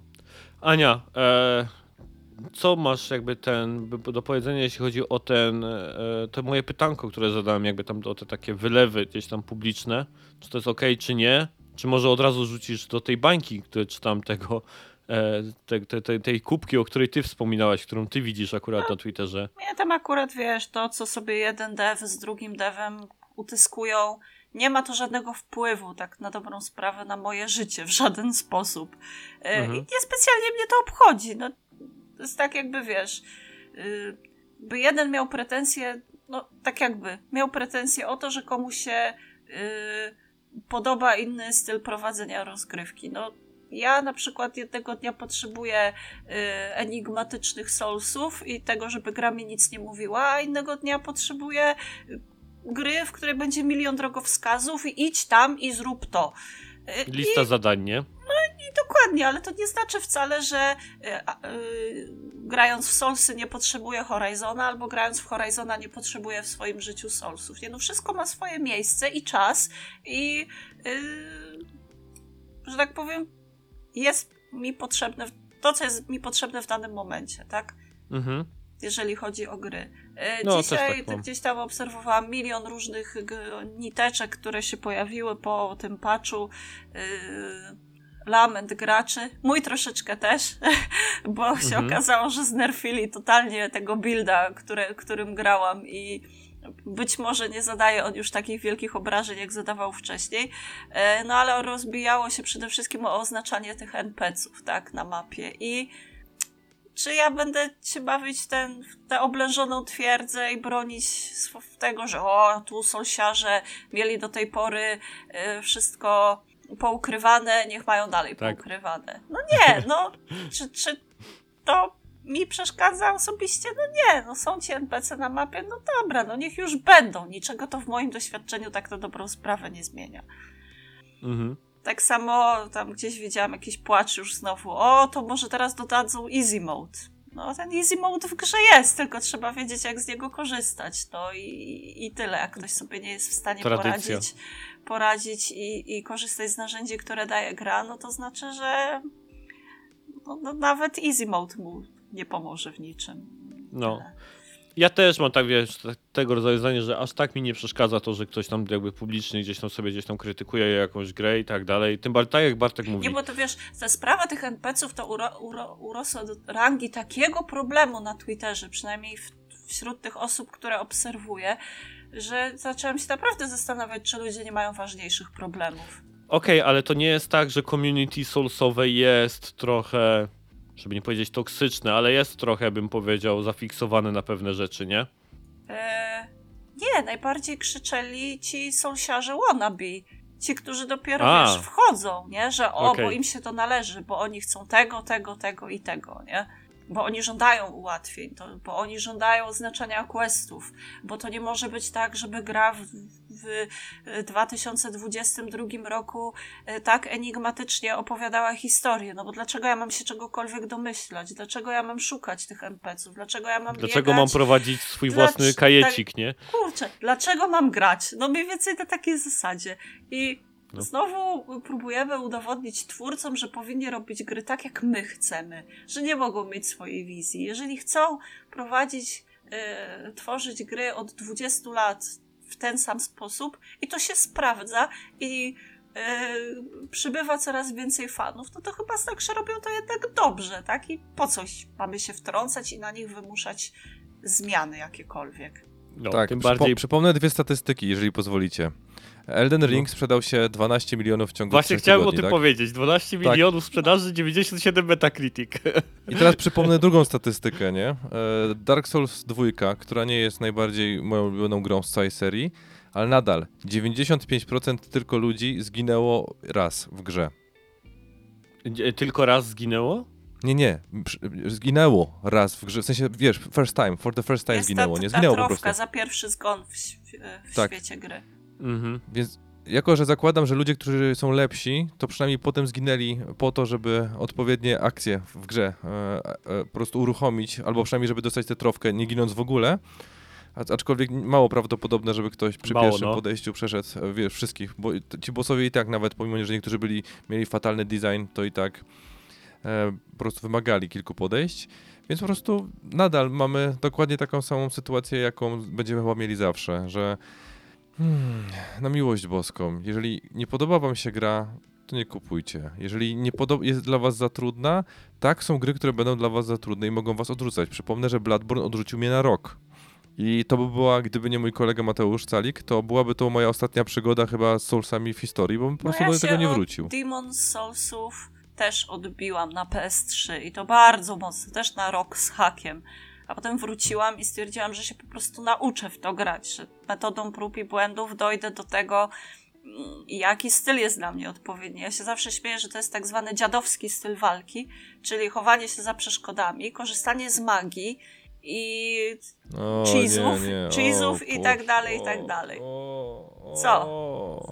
co jest? Moje wewnętrzne, nie chcę nic mówić, ale mój ranking ulubionych Ann, e, w którym byłaś na pierwszym miejscu, tak de facto, bo więcej nie, nie posiadam takich koleżanek, które grają o tym imieniu, e, no to już spadłaś w tym rankingu na drugie miejsce, nie? Ale co, że A magii zajmowa- używa? Nie, no wiesz, w sensie żartowałem z tym cheezowaniem, nie? Kto, jak, to, jak to, komu, e, że tak powiem, się kiedyś boss nie zaciął w ścianie i nie wykorzystał waląc go po nogach czy cokolwiek innego, niech pierwszy rzuci kamieniem, nie? Każdy z tych bossów zawsze ma jakąś me- mechanikę taką, którą, no jak, jak to się No mówi, jak, wiesz, jak tam Pan Bóg Miyazaki daje, to czemu nie brać? ustrzelenie gargulców przez mgłę, no bo czemu nie? Jeżeli gra mi na to pozwala, to czemu mam z tego nie korzystać? Pewnie, no ale nie to było jest tego, właśnie, nie było tego w, rema- w remasterze. E, nie było, owszem. Ale i tak remaster skończyłam, tak? Pomimo tego, że nie było tam wielu tych cheese'owych rzeczy, które znam z oryginału, to sobie jakoś z tym poradziłam, tak? Więc e, No, pr- prę sobie powoli do przodu w moim stylu e, i czyli da się, tak? Czyli da się po No pewnie, że dziadowsku tak. nawet tę grę przejść, że tak powiem. Tylko Ja do, ja do końca życia będę pamiętał to, jak Głyna tak naprawdę w pierwszych Star Soulsach pokonałem dzięki tej wyspie z tymi sk- kamieniami, którą on tam ma na, tym A. swojej, na tej swojej mapie. Gdyby nie to, to bym go nie pokonał. Nie ma szans, bo nie wyłapałbym tego jego combo, więc chowanie się za tymi kamieniami to była jedyna moja droga na to, żeby go jakby tam e, pokonać. E, więc e, w zupełności Znaczy, to nie- rozumiem. Wiesz, jak, jeżeli nadal mamy się o coś kłócić, to jest jedna rzecz, którą warto powtórzyć. Dlaczego on zajeżdżał tego konia w taki sposób? Jest, dobrze. Okej, idziemy dalej. No ale Ja tego pokonałeś, no to nie czytałeś opisu przedmiotów, przecież ja ci powiedziałam. Nie, nie, ja już jestem ten, i wiesz, ja już jestem i byłem u papieża, i byłem ten, i ogarnąłem inne rzeczy, i już O jestem jakiej kulce ty w kawałek ogóle dalej. pisałeś? Bo ja nie wiem, o, o jaką kulkę ci chodzi. E, w tym, jak jesteśmy w tym, kurde, nie w, e, w podziemiach, w tym drugiej części jakby e, świata, od strony, teraz nie pamiętam nazwy, na A tej rzeki drugiej, nie? No, Asnel, no. To są te takie dupne kulki, takie metalowe, które jak ty się ruszasz w lewo, to one idą za tobą, nie? I można tak się fajnie bawić przez pół godziny, po schodach ona idzie za tobą, ty schodzisz, chodzisz po budynku i tak wiesz, ona cię goni, taka duża chcą- metalowa kulka. Ale wiesz, że możesz ją zniszczyć, nie? Ale ktoś za mną chodził w końcu, no weź przestań, taką przyjemność z gry nie odcinać. Bartek się Chciałem sprawdzić- cieszy, że miał kompana. Tak, bo wiesz, w, w momencie jak mi wczoraj sprzedałaś jeden trik, e, w sensie powiedziałaś mi o tym, którego stwierdziłem, że nie wykorzystam, to zacząłem się zastanawia, zastanawiać, e, ile bossów potencjalnie można by było ze świata zarżnąć, podchodząc, wiesz, od pleców, ziojąc ogniem, czy tam rotenem, tam zgniciem, Mhm. tak, czy tam z I sobie po prostu odejść no. i czekać. Tak. I już w e, takich trudniejszych bossów na dzień dobry znalazłem trzech, bo oni po prostu siedzą do ciebie plecami, mają to w nosie, nie? Więc jak kiedykolwiek będę miał odpowiednią ilość wiary i chyba mm, magii, czy tam, nie pamiętam jak się nazywa ostatnia statystyka, Mistycyzm chyba to jest. mistycyzm, no, tak. No to w tym momencie, wiesz, kupię sobie to i spróbuję, nie? Tak z czystej ciekawości, czy to faktycznie tak zadziała. Dobrze, to w takim razie czekamy na trzeci powrót Elden Ringa do podcastu, jeśli chodzi, jeśli chodzi o ogrywane Tomek, tytuły. ja już ci powiedziałem, że trzeci i czwarty. Dla niczego ty nie rozumiesz. Dobrze, dobrze. E, dwa newsiki jeszcze. E, pierwszy, wydaje mi się, że to będzie raczej krótka piłka. I Kumi Nakamura nareszcie znalazła jakby swój domek po tych wojażach, które sobie za, za, e, zafundowała. To chyba jakaś taka tradycja się robi, jak Ko Kojima odszedł z Konami, to też e, wszystkich odwiedzał e, i robił sobie sweet focie z każdym tam gdzieś, e, gdzieś ważniejszą osobą, jeśli chodzi o branżę, o, o tworzenie gier. Tak samo i Kumi Nakamura miała taki swój, swoją gdzieś tam podróż po tych po ekipach, ale w końcu założyła swoje studio. Studio, które zwie się Unseen, tak? Chyba jeśli się tam nie mylę, tak. Unseen. E, z takich rzeczy, które jakby tam. Pojawił się taki filmik e, reklamowy, prawdopodobnie e, skupiający się na tym, żeby A podłapać inwestorów oraz talenty, żeby się pozgłaszały. Więc był, w którym tam Ikumi mówiła między innymi o takich rzeczach jak jako artyści używamy naszej wyobraźni, aby zobaczyć niewidzialne, jesteśmy niewidoczni, jesteśmy bez granic, jesteśmy artystami, pracujemy niezauważeni. Jesteśmy grupą artystów, którzy przekraczają granice państw, pracują niezauważeni, jesteśmy niewidoczni. To tak było, jeśli chodzi o jakby genezę, tam znaczenie tego nazwy studia e, przez, y, przez panią. I co jeszcze tutaj? A, mm, aha, że tam te studio tam w, w Tokio, które się znajduje, to będzie jakby tam termi- terminal kulturowy dla osób, które gdzieś tam będą e, w ekipie. Ona już wcześniej mówiła, że jak chce tworzyć zespół, to chce, żeby on był jak najbardziej multikulturowy i multinacjo... multikrajowy, tak chyba, tu nie pamiętam, słówka tam mi wypadło z głowy takie ładne, żeby to powiedzieć. Natomiast na pewno chcę mieć gdzieś tam różnorodność opinii, e, pomysłów e, i, i, no, pomysłów i wizji, o, gdzieś tam w swoim zespole. Jak myślicie, będzie robiła gry, będzie robiła filmy, anime, bo ona tak w sumie gdzieś tam też o tym mówiła, że, że nie chcą robić tylko i wyłącznie gier, tylko robić jeszcze tam jakby innym, w innych mediach jakby pracować. Nie wiem, w ogóle was na to jakoś grzeje, nie grzeje ten, ten temat e, założenia było studia trochę przez nią? Mi było trochę smutne, o, jak się okazało, że ona odchodzi tam z tango, bo ta przecież prezentacja była superaśna w tym 2019, jak e, Tak, ten screen jest z tej prezentacji tak, akurat. tak, tak, jak było e, Tokyo Ghostwire, poka- Ghostwire Tokyo pokazywane Pierwszy raz. Mhm. i czuć było od niej ten taki entuzjazm, że ona się rzeczywiście jara tym wszystkim, tą całą branżunią i ro- robieniem giereczek i tak dalej. I trochę mi się zrobiło smutno, jak się okazało, że odeszła i nie wiadomo było, co się z nią dzieje w sumie, czy, czy będzie robiła coś swojego, czy odpoczywa i tak dalej, i tak dalej. To, to dobrze, że idzie na swoje. Tylko pytanie, kiedy znowu z tego na swoim cokolwiek zobaczymy, nie? Znowu co No no, tak, trzy kilka lata lat, czekania? No tak. właśnie, no więc to tak...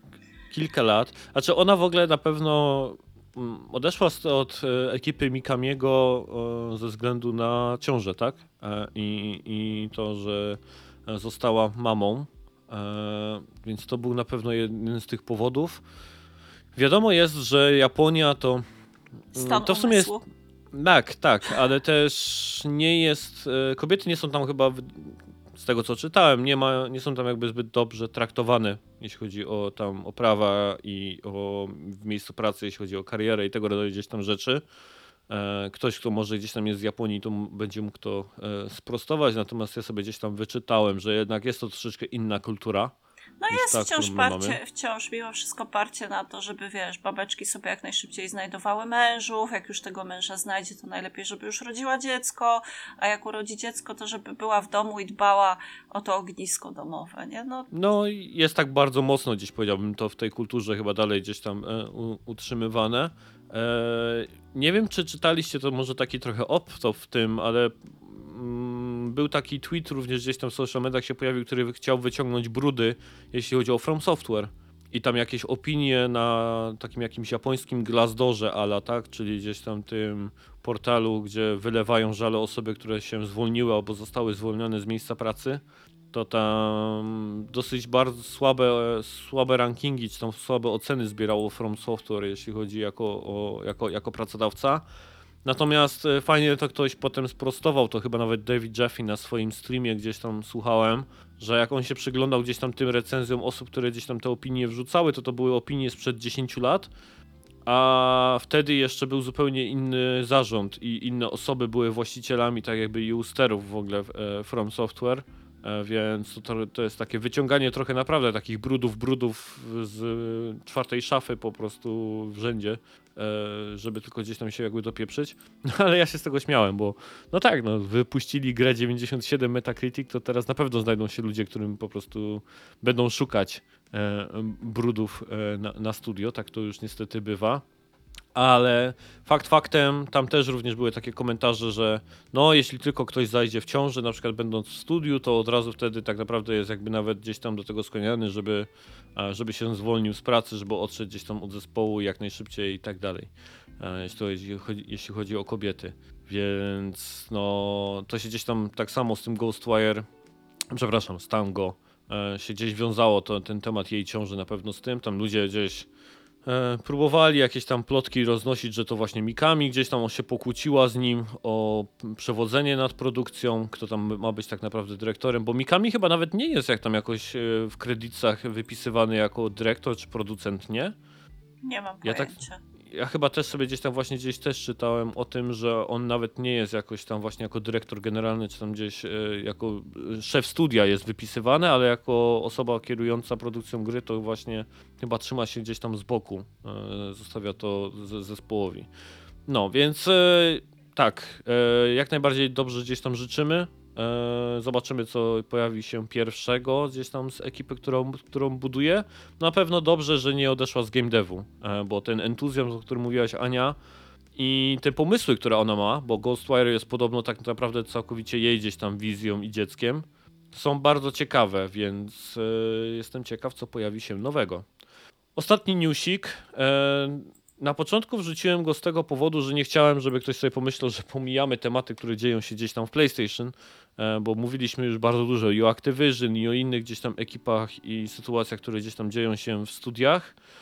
E, Pojawiły się kolejny pozew związany z e, traktowaniem gdzieś tam kobiet na tle gdzieś tam seksistowskim i nierównych szans, jeśli chodzi o zarobki i możliwości rozwoju kariery e, w PlayStation. E, Kiedyś już był taki pozew, jedna, e, jedna pani zł- złożyła go, a teraz dołączyły do, nie, do niej kolejne 8, 8 kolejnych kobiet.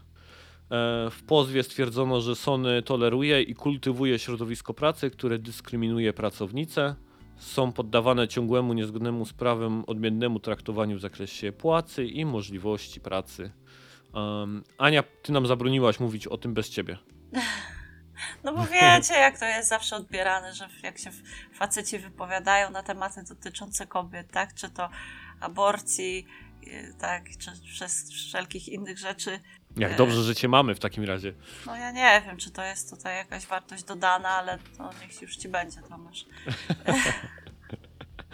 Jest, jest. E, No, Jak ty? Nie, są przyjemne tematy i to jest zawsze przykre. i Ja nie wiem, czy ja chcę to wałkować po raz kolejny, nie? Zresztą rozmawialiśmy już o tym, e, dużo czasu poświęciliśmy na to. Na pewno tego rodzaju pozwy i tematy są trudniej do udowodnienia, nie? Bo jednak te sytuacje, które gdzieś tam działy się w Activision i były takie, że to powiedzieć, obleśne, to raczej jest łatwiej No jakby tam to... to już skalę przekroczyło na maksa. Tak, to, tam, tam już wybił, nie? Tak jakby ten... Znaczy, ten, ten... Tomek, wiesz czy zakładasz, bo tak de facto nie ma nic powiedzianego, sprawdzałem, o materiale, materiale dowodowym. Czy w ogóle występuje, jak jest twardy, czy tam jak jest w ogóle zrealizowany, więc... Jest, jest ogólne przeświadczenie, że, te, że pozwy na tle właśnie nierównego traktowania w zakresie pracy i możliwości awansu i tak dalej są generalnie trudniejsze w ogóle do obronienia. Trzeba mieć naprawdę bardzo dobre e, Znaczy wiesz, za, za, zacznijmy od kilku podstawowych rzeczy, które warto tutaj powiedzieć. Że trzeba oddzielić jedną rzecz. Czy działy się rzeczy seksistowskie w firmie? Tak, prawdopodobnie jest duże prawdopodobieństwo się działy, bo no po prostu przy skali dużych firm to nawet bym powiedział, że bliskie 100%, że występowały. Drugi aspekt jest taki, że stwierdzenie, że Sony toleruje, to jest stwierdzenie, że bardzo duża korporacja, która ma, musiałaby mieć to wpisane faktycznie, albo musiałaby, wiesz, to być w jakimś stopniu, żeby można było stwierdzić, że Sony to toleruje i że Sony. Nie, to ludzie w Sony, pewni ludzie, nie cała organizacja, nie wszyscy ludzie, więc wiesz, tego rodzaju zarzuty automatycznie u mnie burzą e, jakikolwiek światopogląd, bo to nigdy nie jest tak, że wszyscy. No to mniej więcej powiedzieć, że Polska jest krajem rasistowskim, bo e, dwie partie na krzyż są rasistowskie, czy tam są bardziej prawicowe. No nie, no nie jest. Niektórzy ludzie wykazują zachowania, tak samo tutaj jest, więc moim zdaniem dużo bardziej skuteczne byłoby to, gdyby nie zaatakowane zostało e, ten Sony jako całość, tylko po prostu wykazane w tym momencie pozwy wokół konkretnych osób, materiał dowodowy wokół konkretnych osób i w taki sposób to konstruowane. A to, co ja czytam, to jest tylko i wyłącznie medialna papka, która ma spowodować, że akcje spadną, że ludzie się będą zastanawiać, że akurat w Sony tak jest. No nie, znowu tak samo jak mieliśmy w Blizzardzie i w innych rzeczach, że tam jest udowodnione, że to miało konstrukcję ręce i nogi na poziomie korporacji dużo większe, nie? I tam... e, Dlatego właśnie bo ci mówię, debile że się tym tego rodzaju- chwalili, nie? Że tutaj właśnie, bo to jest, jeśli się nie mylę, Emi Mayo chyba się nazywa ta, e, ta, ta, ta pracownicza, pracowniczka, która gdzieś tam e, rozpoczęła te, te, te pozwy, to ona jakby właśnie nie atakuje konkretnych osób, bo to właśnie nie chodzi o żadne rodzaju, bym powiedział, seksistowskie zachowania, które prawdopodobnie miały miejsce. Taka branża, tak jak Bartek mówisz, skala organizacji. Nie, to, co, co to jest Niestety- taka branża? To, to jest... To, tak. Taka branża. nie. Ja się, ja się zgodzę. Ja jak najbardziej tutaj będę przy tym stał, że tak samo IT jest wyjątkowo branża, w której jest to, bym powiedział, częściej spotykany niż gdzieś indziej. Tak samo game dev jest też również taką branżą. E, No dobra, ale to wiesz, jedna rzecz jest częściej spotykane, ale nie, nie, stwierdzenie taka branża to jest, brzmi jak jakieś politowania, e, wiesz, proste usprawiedliwienie. No nie, to nie jest usprawiedliwienie w żadnym. Niezależnie od no tego, nie, czy to nie jest jedna ja osoba... tylko powiedziałem, że to się po prostu częściej zdarza niż y, gdzie indziej, więc nawet jest, tak jak No, w powiedziałeś, firmach, w których jest ty pracowałeś i których obserwowałeś pewnie tak, nie? Ale to znowu, ja, ja nie mam wiedzy na temat skali tego zjawiska w innych kulturach. No, sorry, nie? Ale- Więc wiesz, dlatego się trochę mnie burzy we mnie. Tylko, że cały ten pozew właśnie nie jest związany z konkretnymi zachowaniami seksistowskimi, tylko właśnie tylko i wyłącznie z nierównym traktowaniem w zakresie płac, czyli, pa, e, czyli e, mój kolega z pracy, czy osoba na takim samym stanowisku na przykład zarabia więcej niż ja, chociaż robimy tą samą robotę. Albo na przykład ktoś o słabszych kompetencjach ode mnie dostał awans, a tak naprawdę powinien się on należeć mi. To są tego rodzaju Mhm. przeważnie sprawy. I one są trudniejsze do jakby do udowodnienia, bo trzeba tak naprawdę wtedy wchodzić, robić asekcję czy osób, nie wiem, wszystkich na tym samym poziomie, e, obowiązków, które one mają w firmie, czy na pewno y, jak, dlaczego zostały awans i tak dalej. To są trudniejsze gdzieś tam sprawy, gdzieś tam do, do, do udowodnienia i do ogarnięcia. Natomiast oczywiście, jeśli to miało miejsce, to ja e, trzymam kciuki, żeby gdzieś tam to zostało wyprostowane. Dobrze, że Sony tak jakby, em, jak to się mówi, bo oni ten pierwszy pozew tak jakby chyba tam dosyć mocno tak jakby zestrzelili i tak jakby nie, nie brali go pod uwagę. Tutaj jakby tą sprawą się zajęli na, na poważnie, więc trafi to gdzieś tam do pewnie jakiegoś tam pierwszego czytania, czy jakkolwiek gdzieś tam to się nazywa. Będzie to rozpatrywane, więc o tyle gdzieś tam nie, dobrze. To, to się skończy na ugodzie, wiesz? Ja ci to mówię. To No się na- skończy się na pewno na ugodzie, tak, no prawdopodobnie z dużym się gdzieś to na ugodzie gdzieś tam e, skończy. E, no ale tak, chciałem o tym napomknąć, tak jak mówię, żeby było absolutnie fair, że to nie jest tak, że wybielamy e, Sony i PlayStation, a gadamy tylko jakby gdzieś tam o innych firmach, więc tego rodzaju gdzieś tam sprawy też się i dzieją w tym ogródku. I tak jak chyba Ania już powiedziała, to są na tyle gdzieś tam tematy e, smutnawe, że no, trzymamy kciuki za sprawiedliwość, ale nie będziemy chyba bardziej tutaj e, więcej w to wchodzić, tym bardziej, że Znaczy, też nie dużo ja jedną wiemy. rzecz dopowiem, nie? W sensie, żeby to jasnie, jasno przebrzmiało, że tak de facto jest drugorzędną z mojego punktu widzenia informacją, e, czy to był seksizm, czy rasizm, czy cokolwiek innego, jakakolwiek forma dyskryminacji, jakakolwiek forma, wiesz, różnicowania, pod, wykorzystując jakąkolwiek cechę, widoczną czy niewidoczną, no jest nie do przyjęcia. Jeżeli są dwie osoby, które wykonują taką samą robotę, powinny być tak samo opłacane. Jeżeli dostarczają taką samą wartość, powinny być dokładnie w taki sam sposób wynagradzane. Jedyne Dlatego odejście jest- od tego No, od tego wszystkiego jest to, że osoby często po prostu, przynajmniej ja tak za zauważam, nie do końca rozumieją, za co są wynagradzane. I tak jakby wiesz, automatycznie uderzają, że przepraszam za to stwierdzenie, jestem czarny, więc to jest jakby nie płacicie mi, bo jestem czarny, albo nie płacicie mi, bo jestem kobietą, nie? Więc tak jakby, jeżeli istnieją faktycznie dowody na to, super. Jeżeli nie istnieją, no to gdzie są konsekwencje w drugą stronę, nie? Za, co, co to jest, przepraszam, e, rzucanie oskarżeń bez dowodów, nie? No to, dla- to, to powinno być zawsze wiesz, jak to się mówi, symetryczne w każdym możliwym, że tak powiem, e, calu. Ale nie jesteśmy, No. bo niestety żyjemy w rzeczywistości takiej, a nie innej. Dla mnie to jest zawsze bardzo dziwne, bo ja miałem tyle e, szefowych czy kierowniczek, które były kobietami, które gdzieś tam jakby, do których jakby powiedzieć, raportowałem, o tak, czy które gdzieś tam były po prostu moimi szefowymi, że dla mnie zawsze słuchanie tego rodzaju gdzieś tam historii jest strasznie gdzieś tam e, To- dziwne. to- po prostu nie potrafię, powie- nie potrafię tego zrozumieć, że ktoś może po prostu kogoś traktować inaczej, e, inaczej w miejscu pracy niż ze względu na jego kompetencje. Dla mnie to jest po prostu nawet No, głupie. Głupie z punktu widzenia organizacyjnego, nie? Tak naprawdę, bo kurde, no chcesz mieć dobre, przepraszam, że to powiem, zasoby. E, niezależnie od tego, jaki mają kolor skóry, czy są po prostu kobietą, czy mężczyzną, tylko mają wykonywać dla ciebie jak najlepszą robotę. E, więc, e, no, więc zawsze tego rodzaju historie są dla mnie po prostu niezrozumiałe i, i strasznie gdzieś tam dziwne. No ale pewnie się dzieją na świecie, niestety.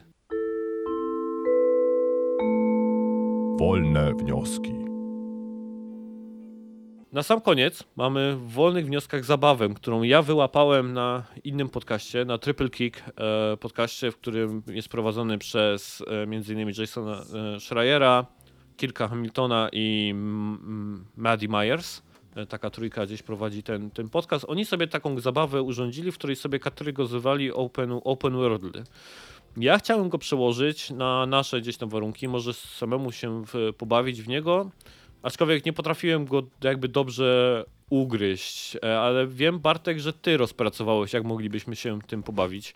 znaczy powiem tak, że e, ku mojemu zaskoczeniu to nie są osie podziału, które są dla mnie, bym powiedział, na- najciekawsze. Nie każda z nich, bo oni użyli Mhm. jakby trzech słowaków, tak to ładnie określili.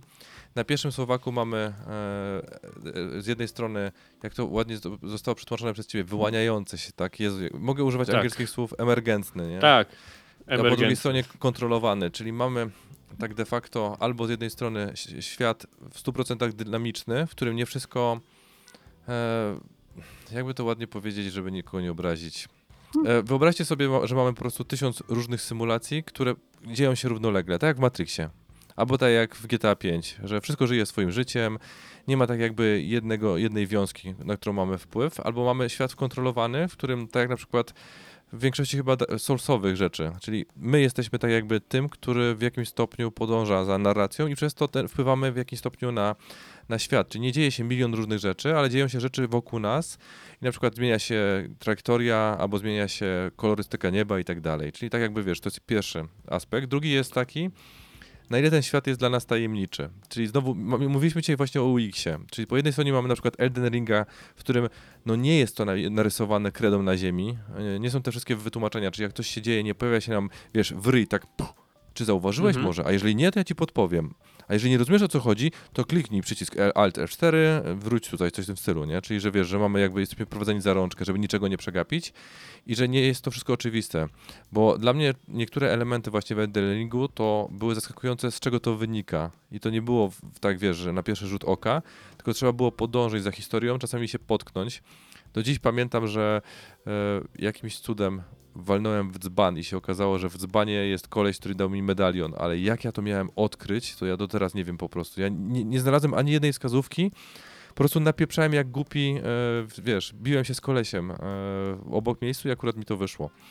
I właśnie to, to, to transparentność, tak jak to, to zostało tam określone, czyli jakby druga, drugi element tego wszystkiego, to są gry, które po prostu no, nie da się nie domyśleć. Wszystko jakby, jakbyś po prostu patrzył na grę, widząc jej bebechy, czyli wiedział, które sznurki, które zębatki, co na co wpływa i tak dalej. No i taki gier też jest troszeczkę. I trzeci element to jest chyba taki dla mnie najdziwniejszy. Nie, nie do końca zrozumiałem, dlatego że ja sporo widzę gier, które łączą jakby te dwie rzeczy naraz. W tym samym momencie.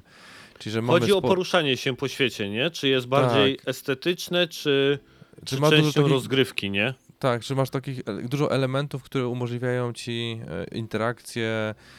No, narzegane jest nimi jak w Valhalla, że tak powiem, że jak zażartuję, żebyście mniej więcej widzieli tą skrajną skalę po prawej stronie. Czyli mamy tak, pierwsza oś to jest emergentny lub kontrolowany, druga to jest kryjący e, lub transparentny, czyli nieoczywisty chyba bym wolał stwierdzenie zamiast kryjący, Tak, bo to, no, to nie- dużo bardziej pasuje.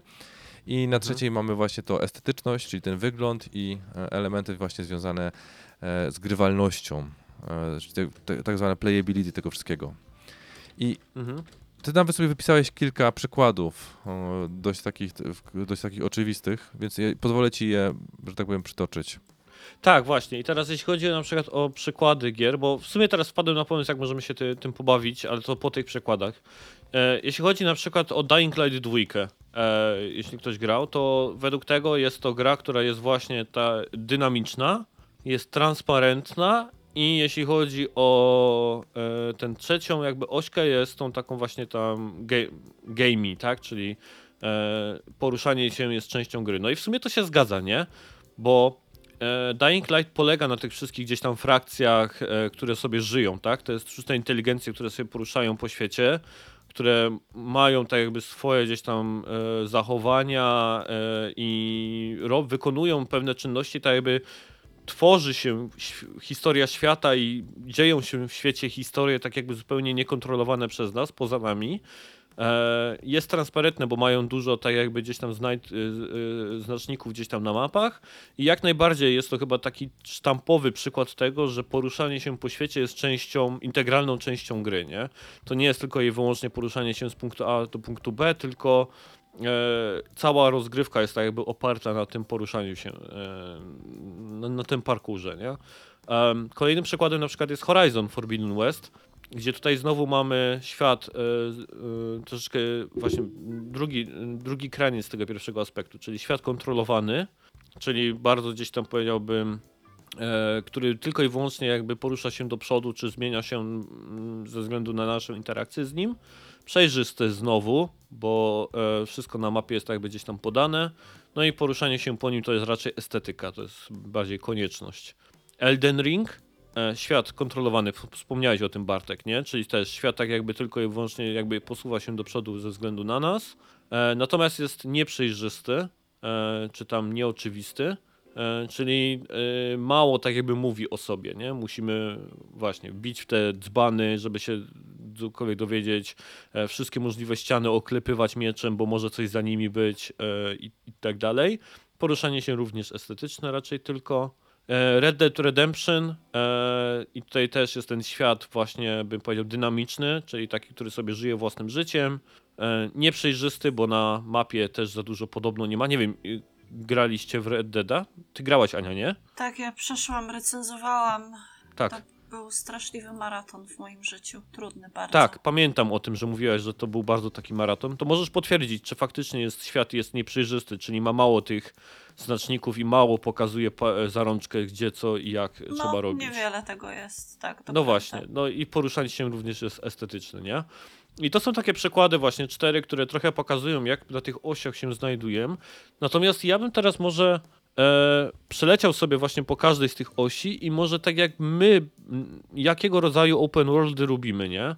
Ja mogę zacząć na przykład, jeśli chodzi o tą pierwszą e, oś, czy tam ten świat dynamiczny i kontrolowany, to ja lubię gry właśnie z tym e, dynamicznym e, e, światem, czyli gdzieś, gdzie dzieją się jakieś symulacje. Dla mnie takim fajnym przykładem tego jest Metal Gear Solid 5, e, w którym też tak jakby wiele systemów gdzieś tam e, funkcjonowało i, i się działo w świecie.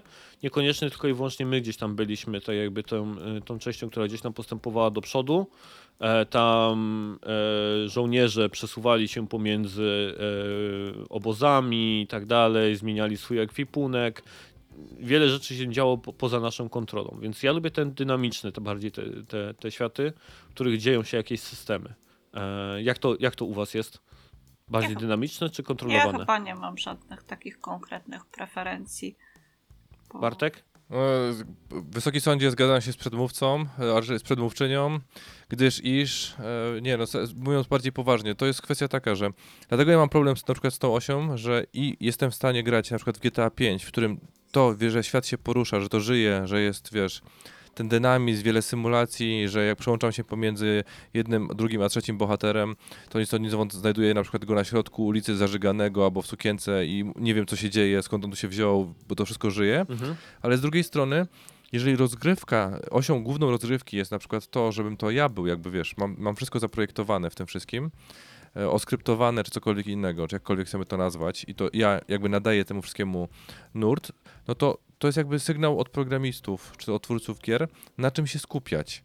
Czyli, że jestem jednym z elementów świata, jak w GTA 5, czy jestem tym elementem świata, jak w Elden Ringu. To ja narzucam rytm. Wiesz, to jest kwe- kwestia tego, jak chcę się poczuć w danej chwili. To, co mówiła Ania dzisiaj już chyba e, podkreśla po prostu. W zależności od tego, na co mam ochotę, jak chcę się poczuć, jak chcę, jaki typ gier chcę wybrać, to po prostu w tym momencie sięgam albo po jedno, albo po drugie, więc nie mam jakby swojego preferowanego. Mhm.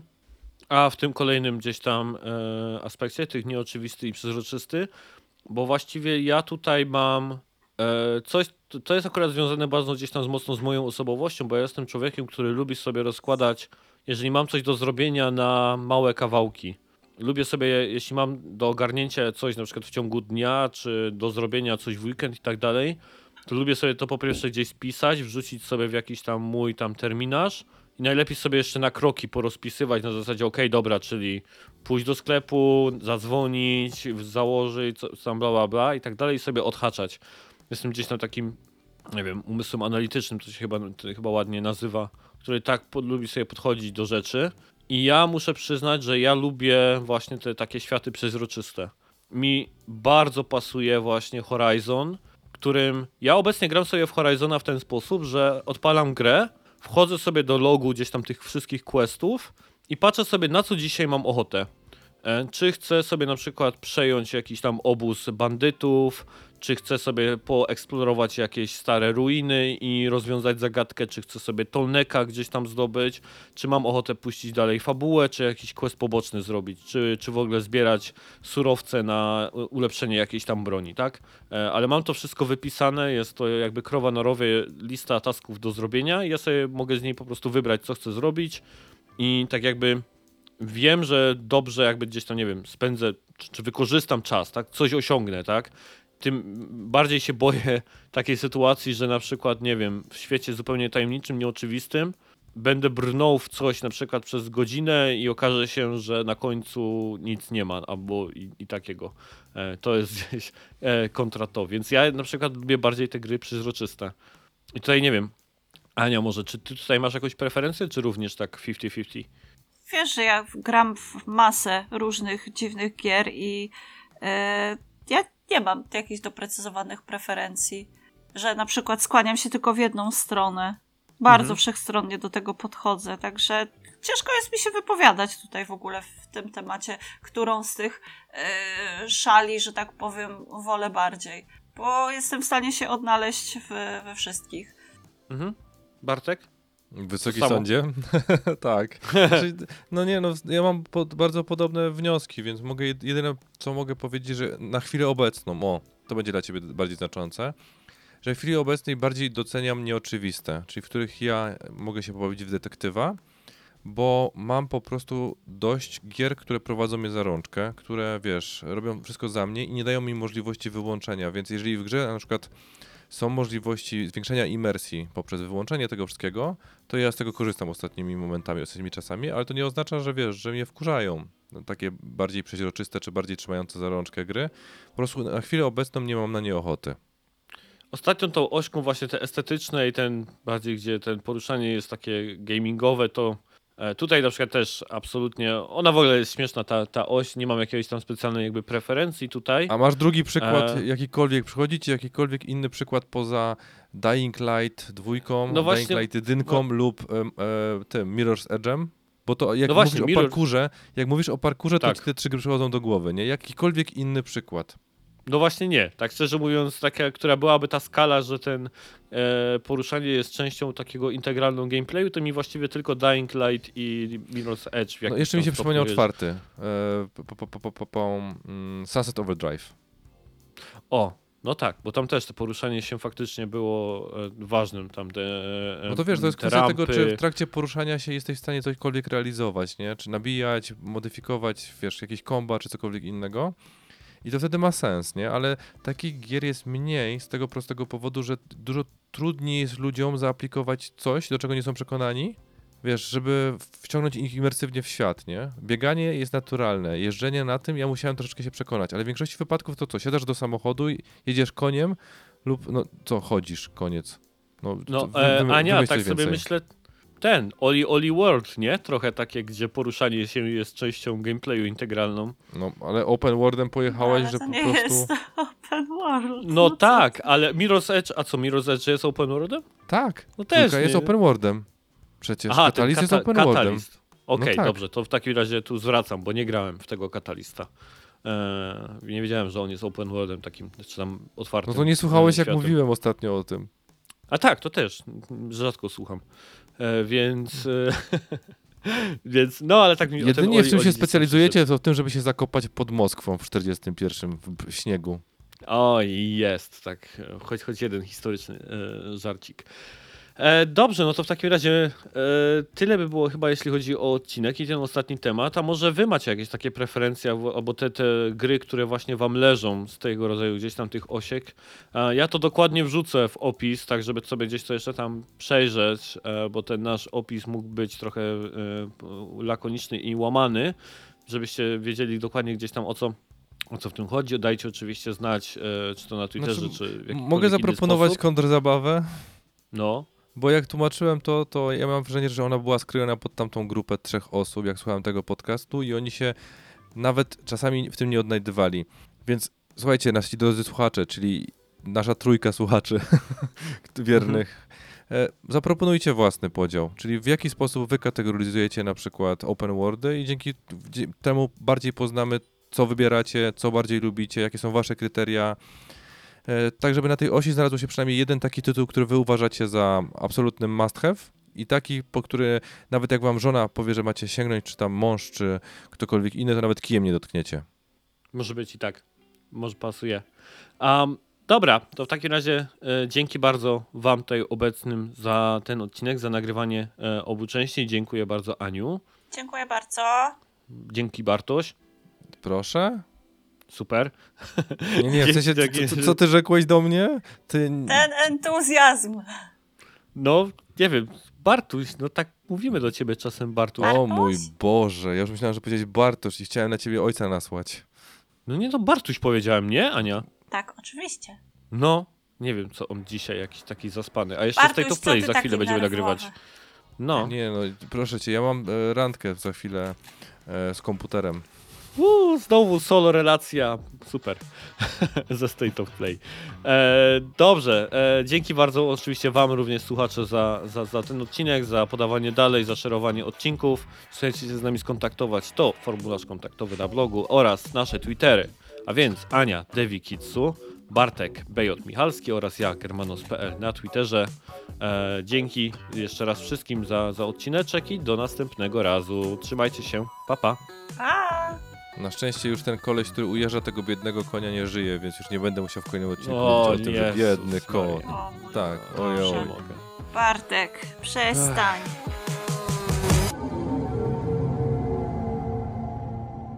Ja miałam spanko i obudziłam się 25 minut temu. Zrobiłam sobie kolację. Jestem szczęśliwa.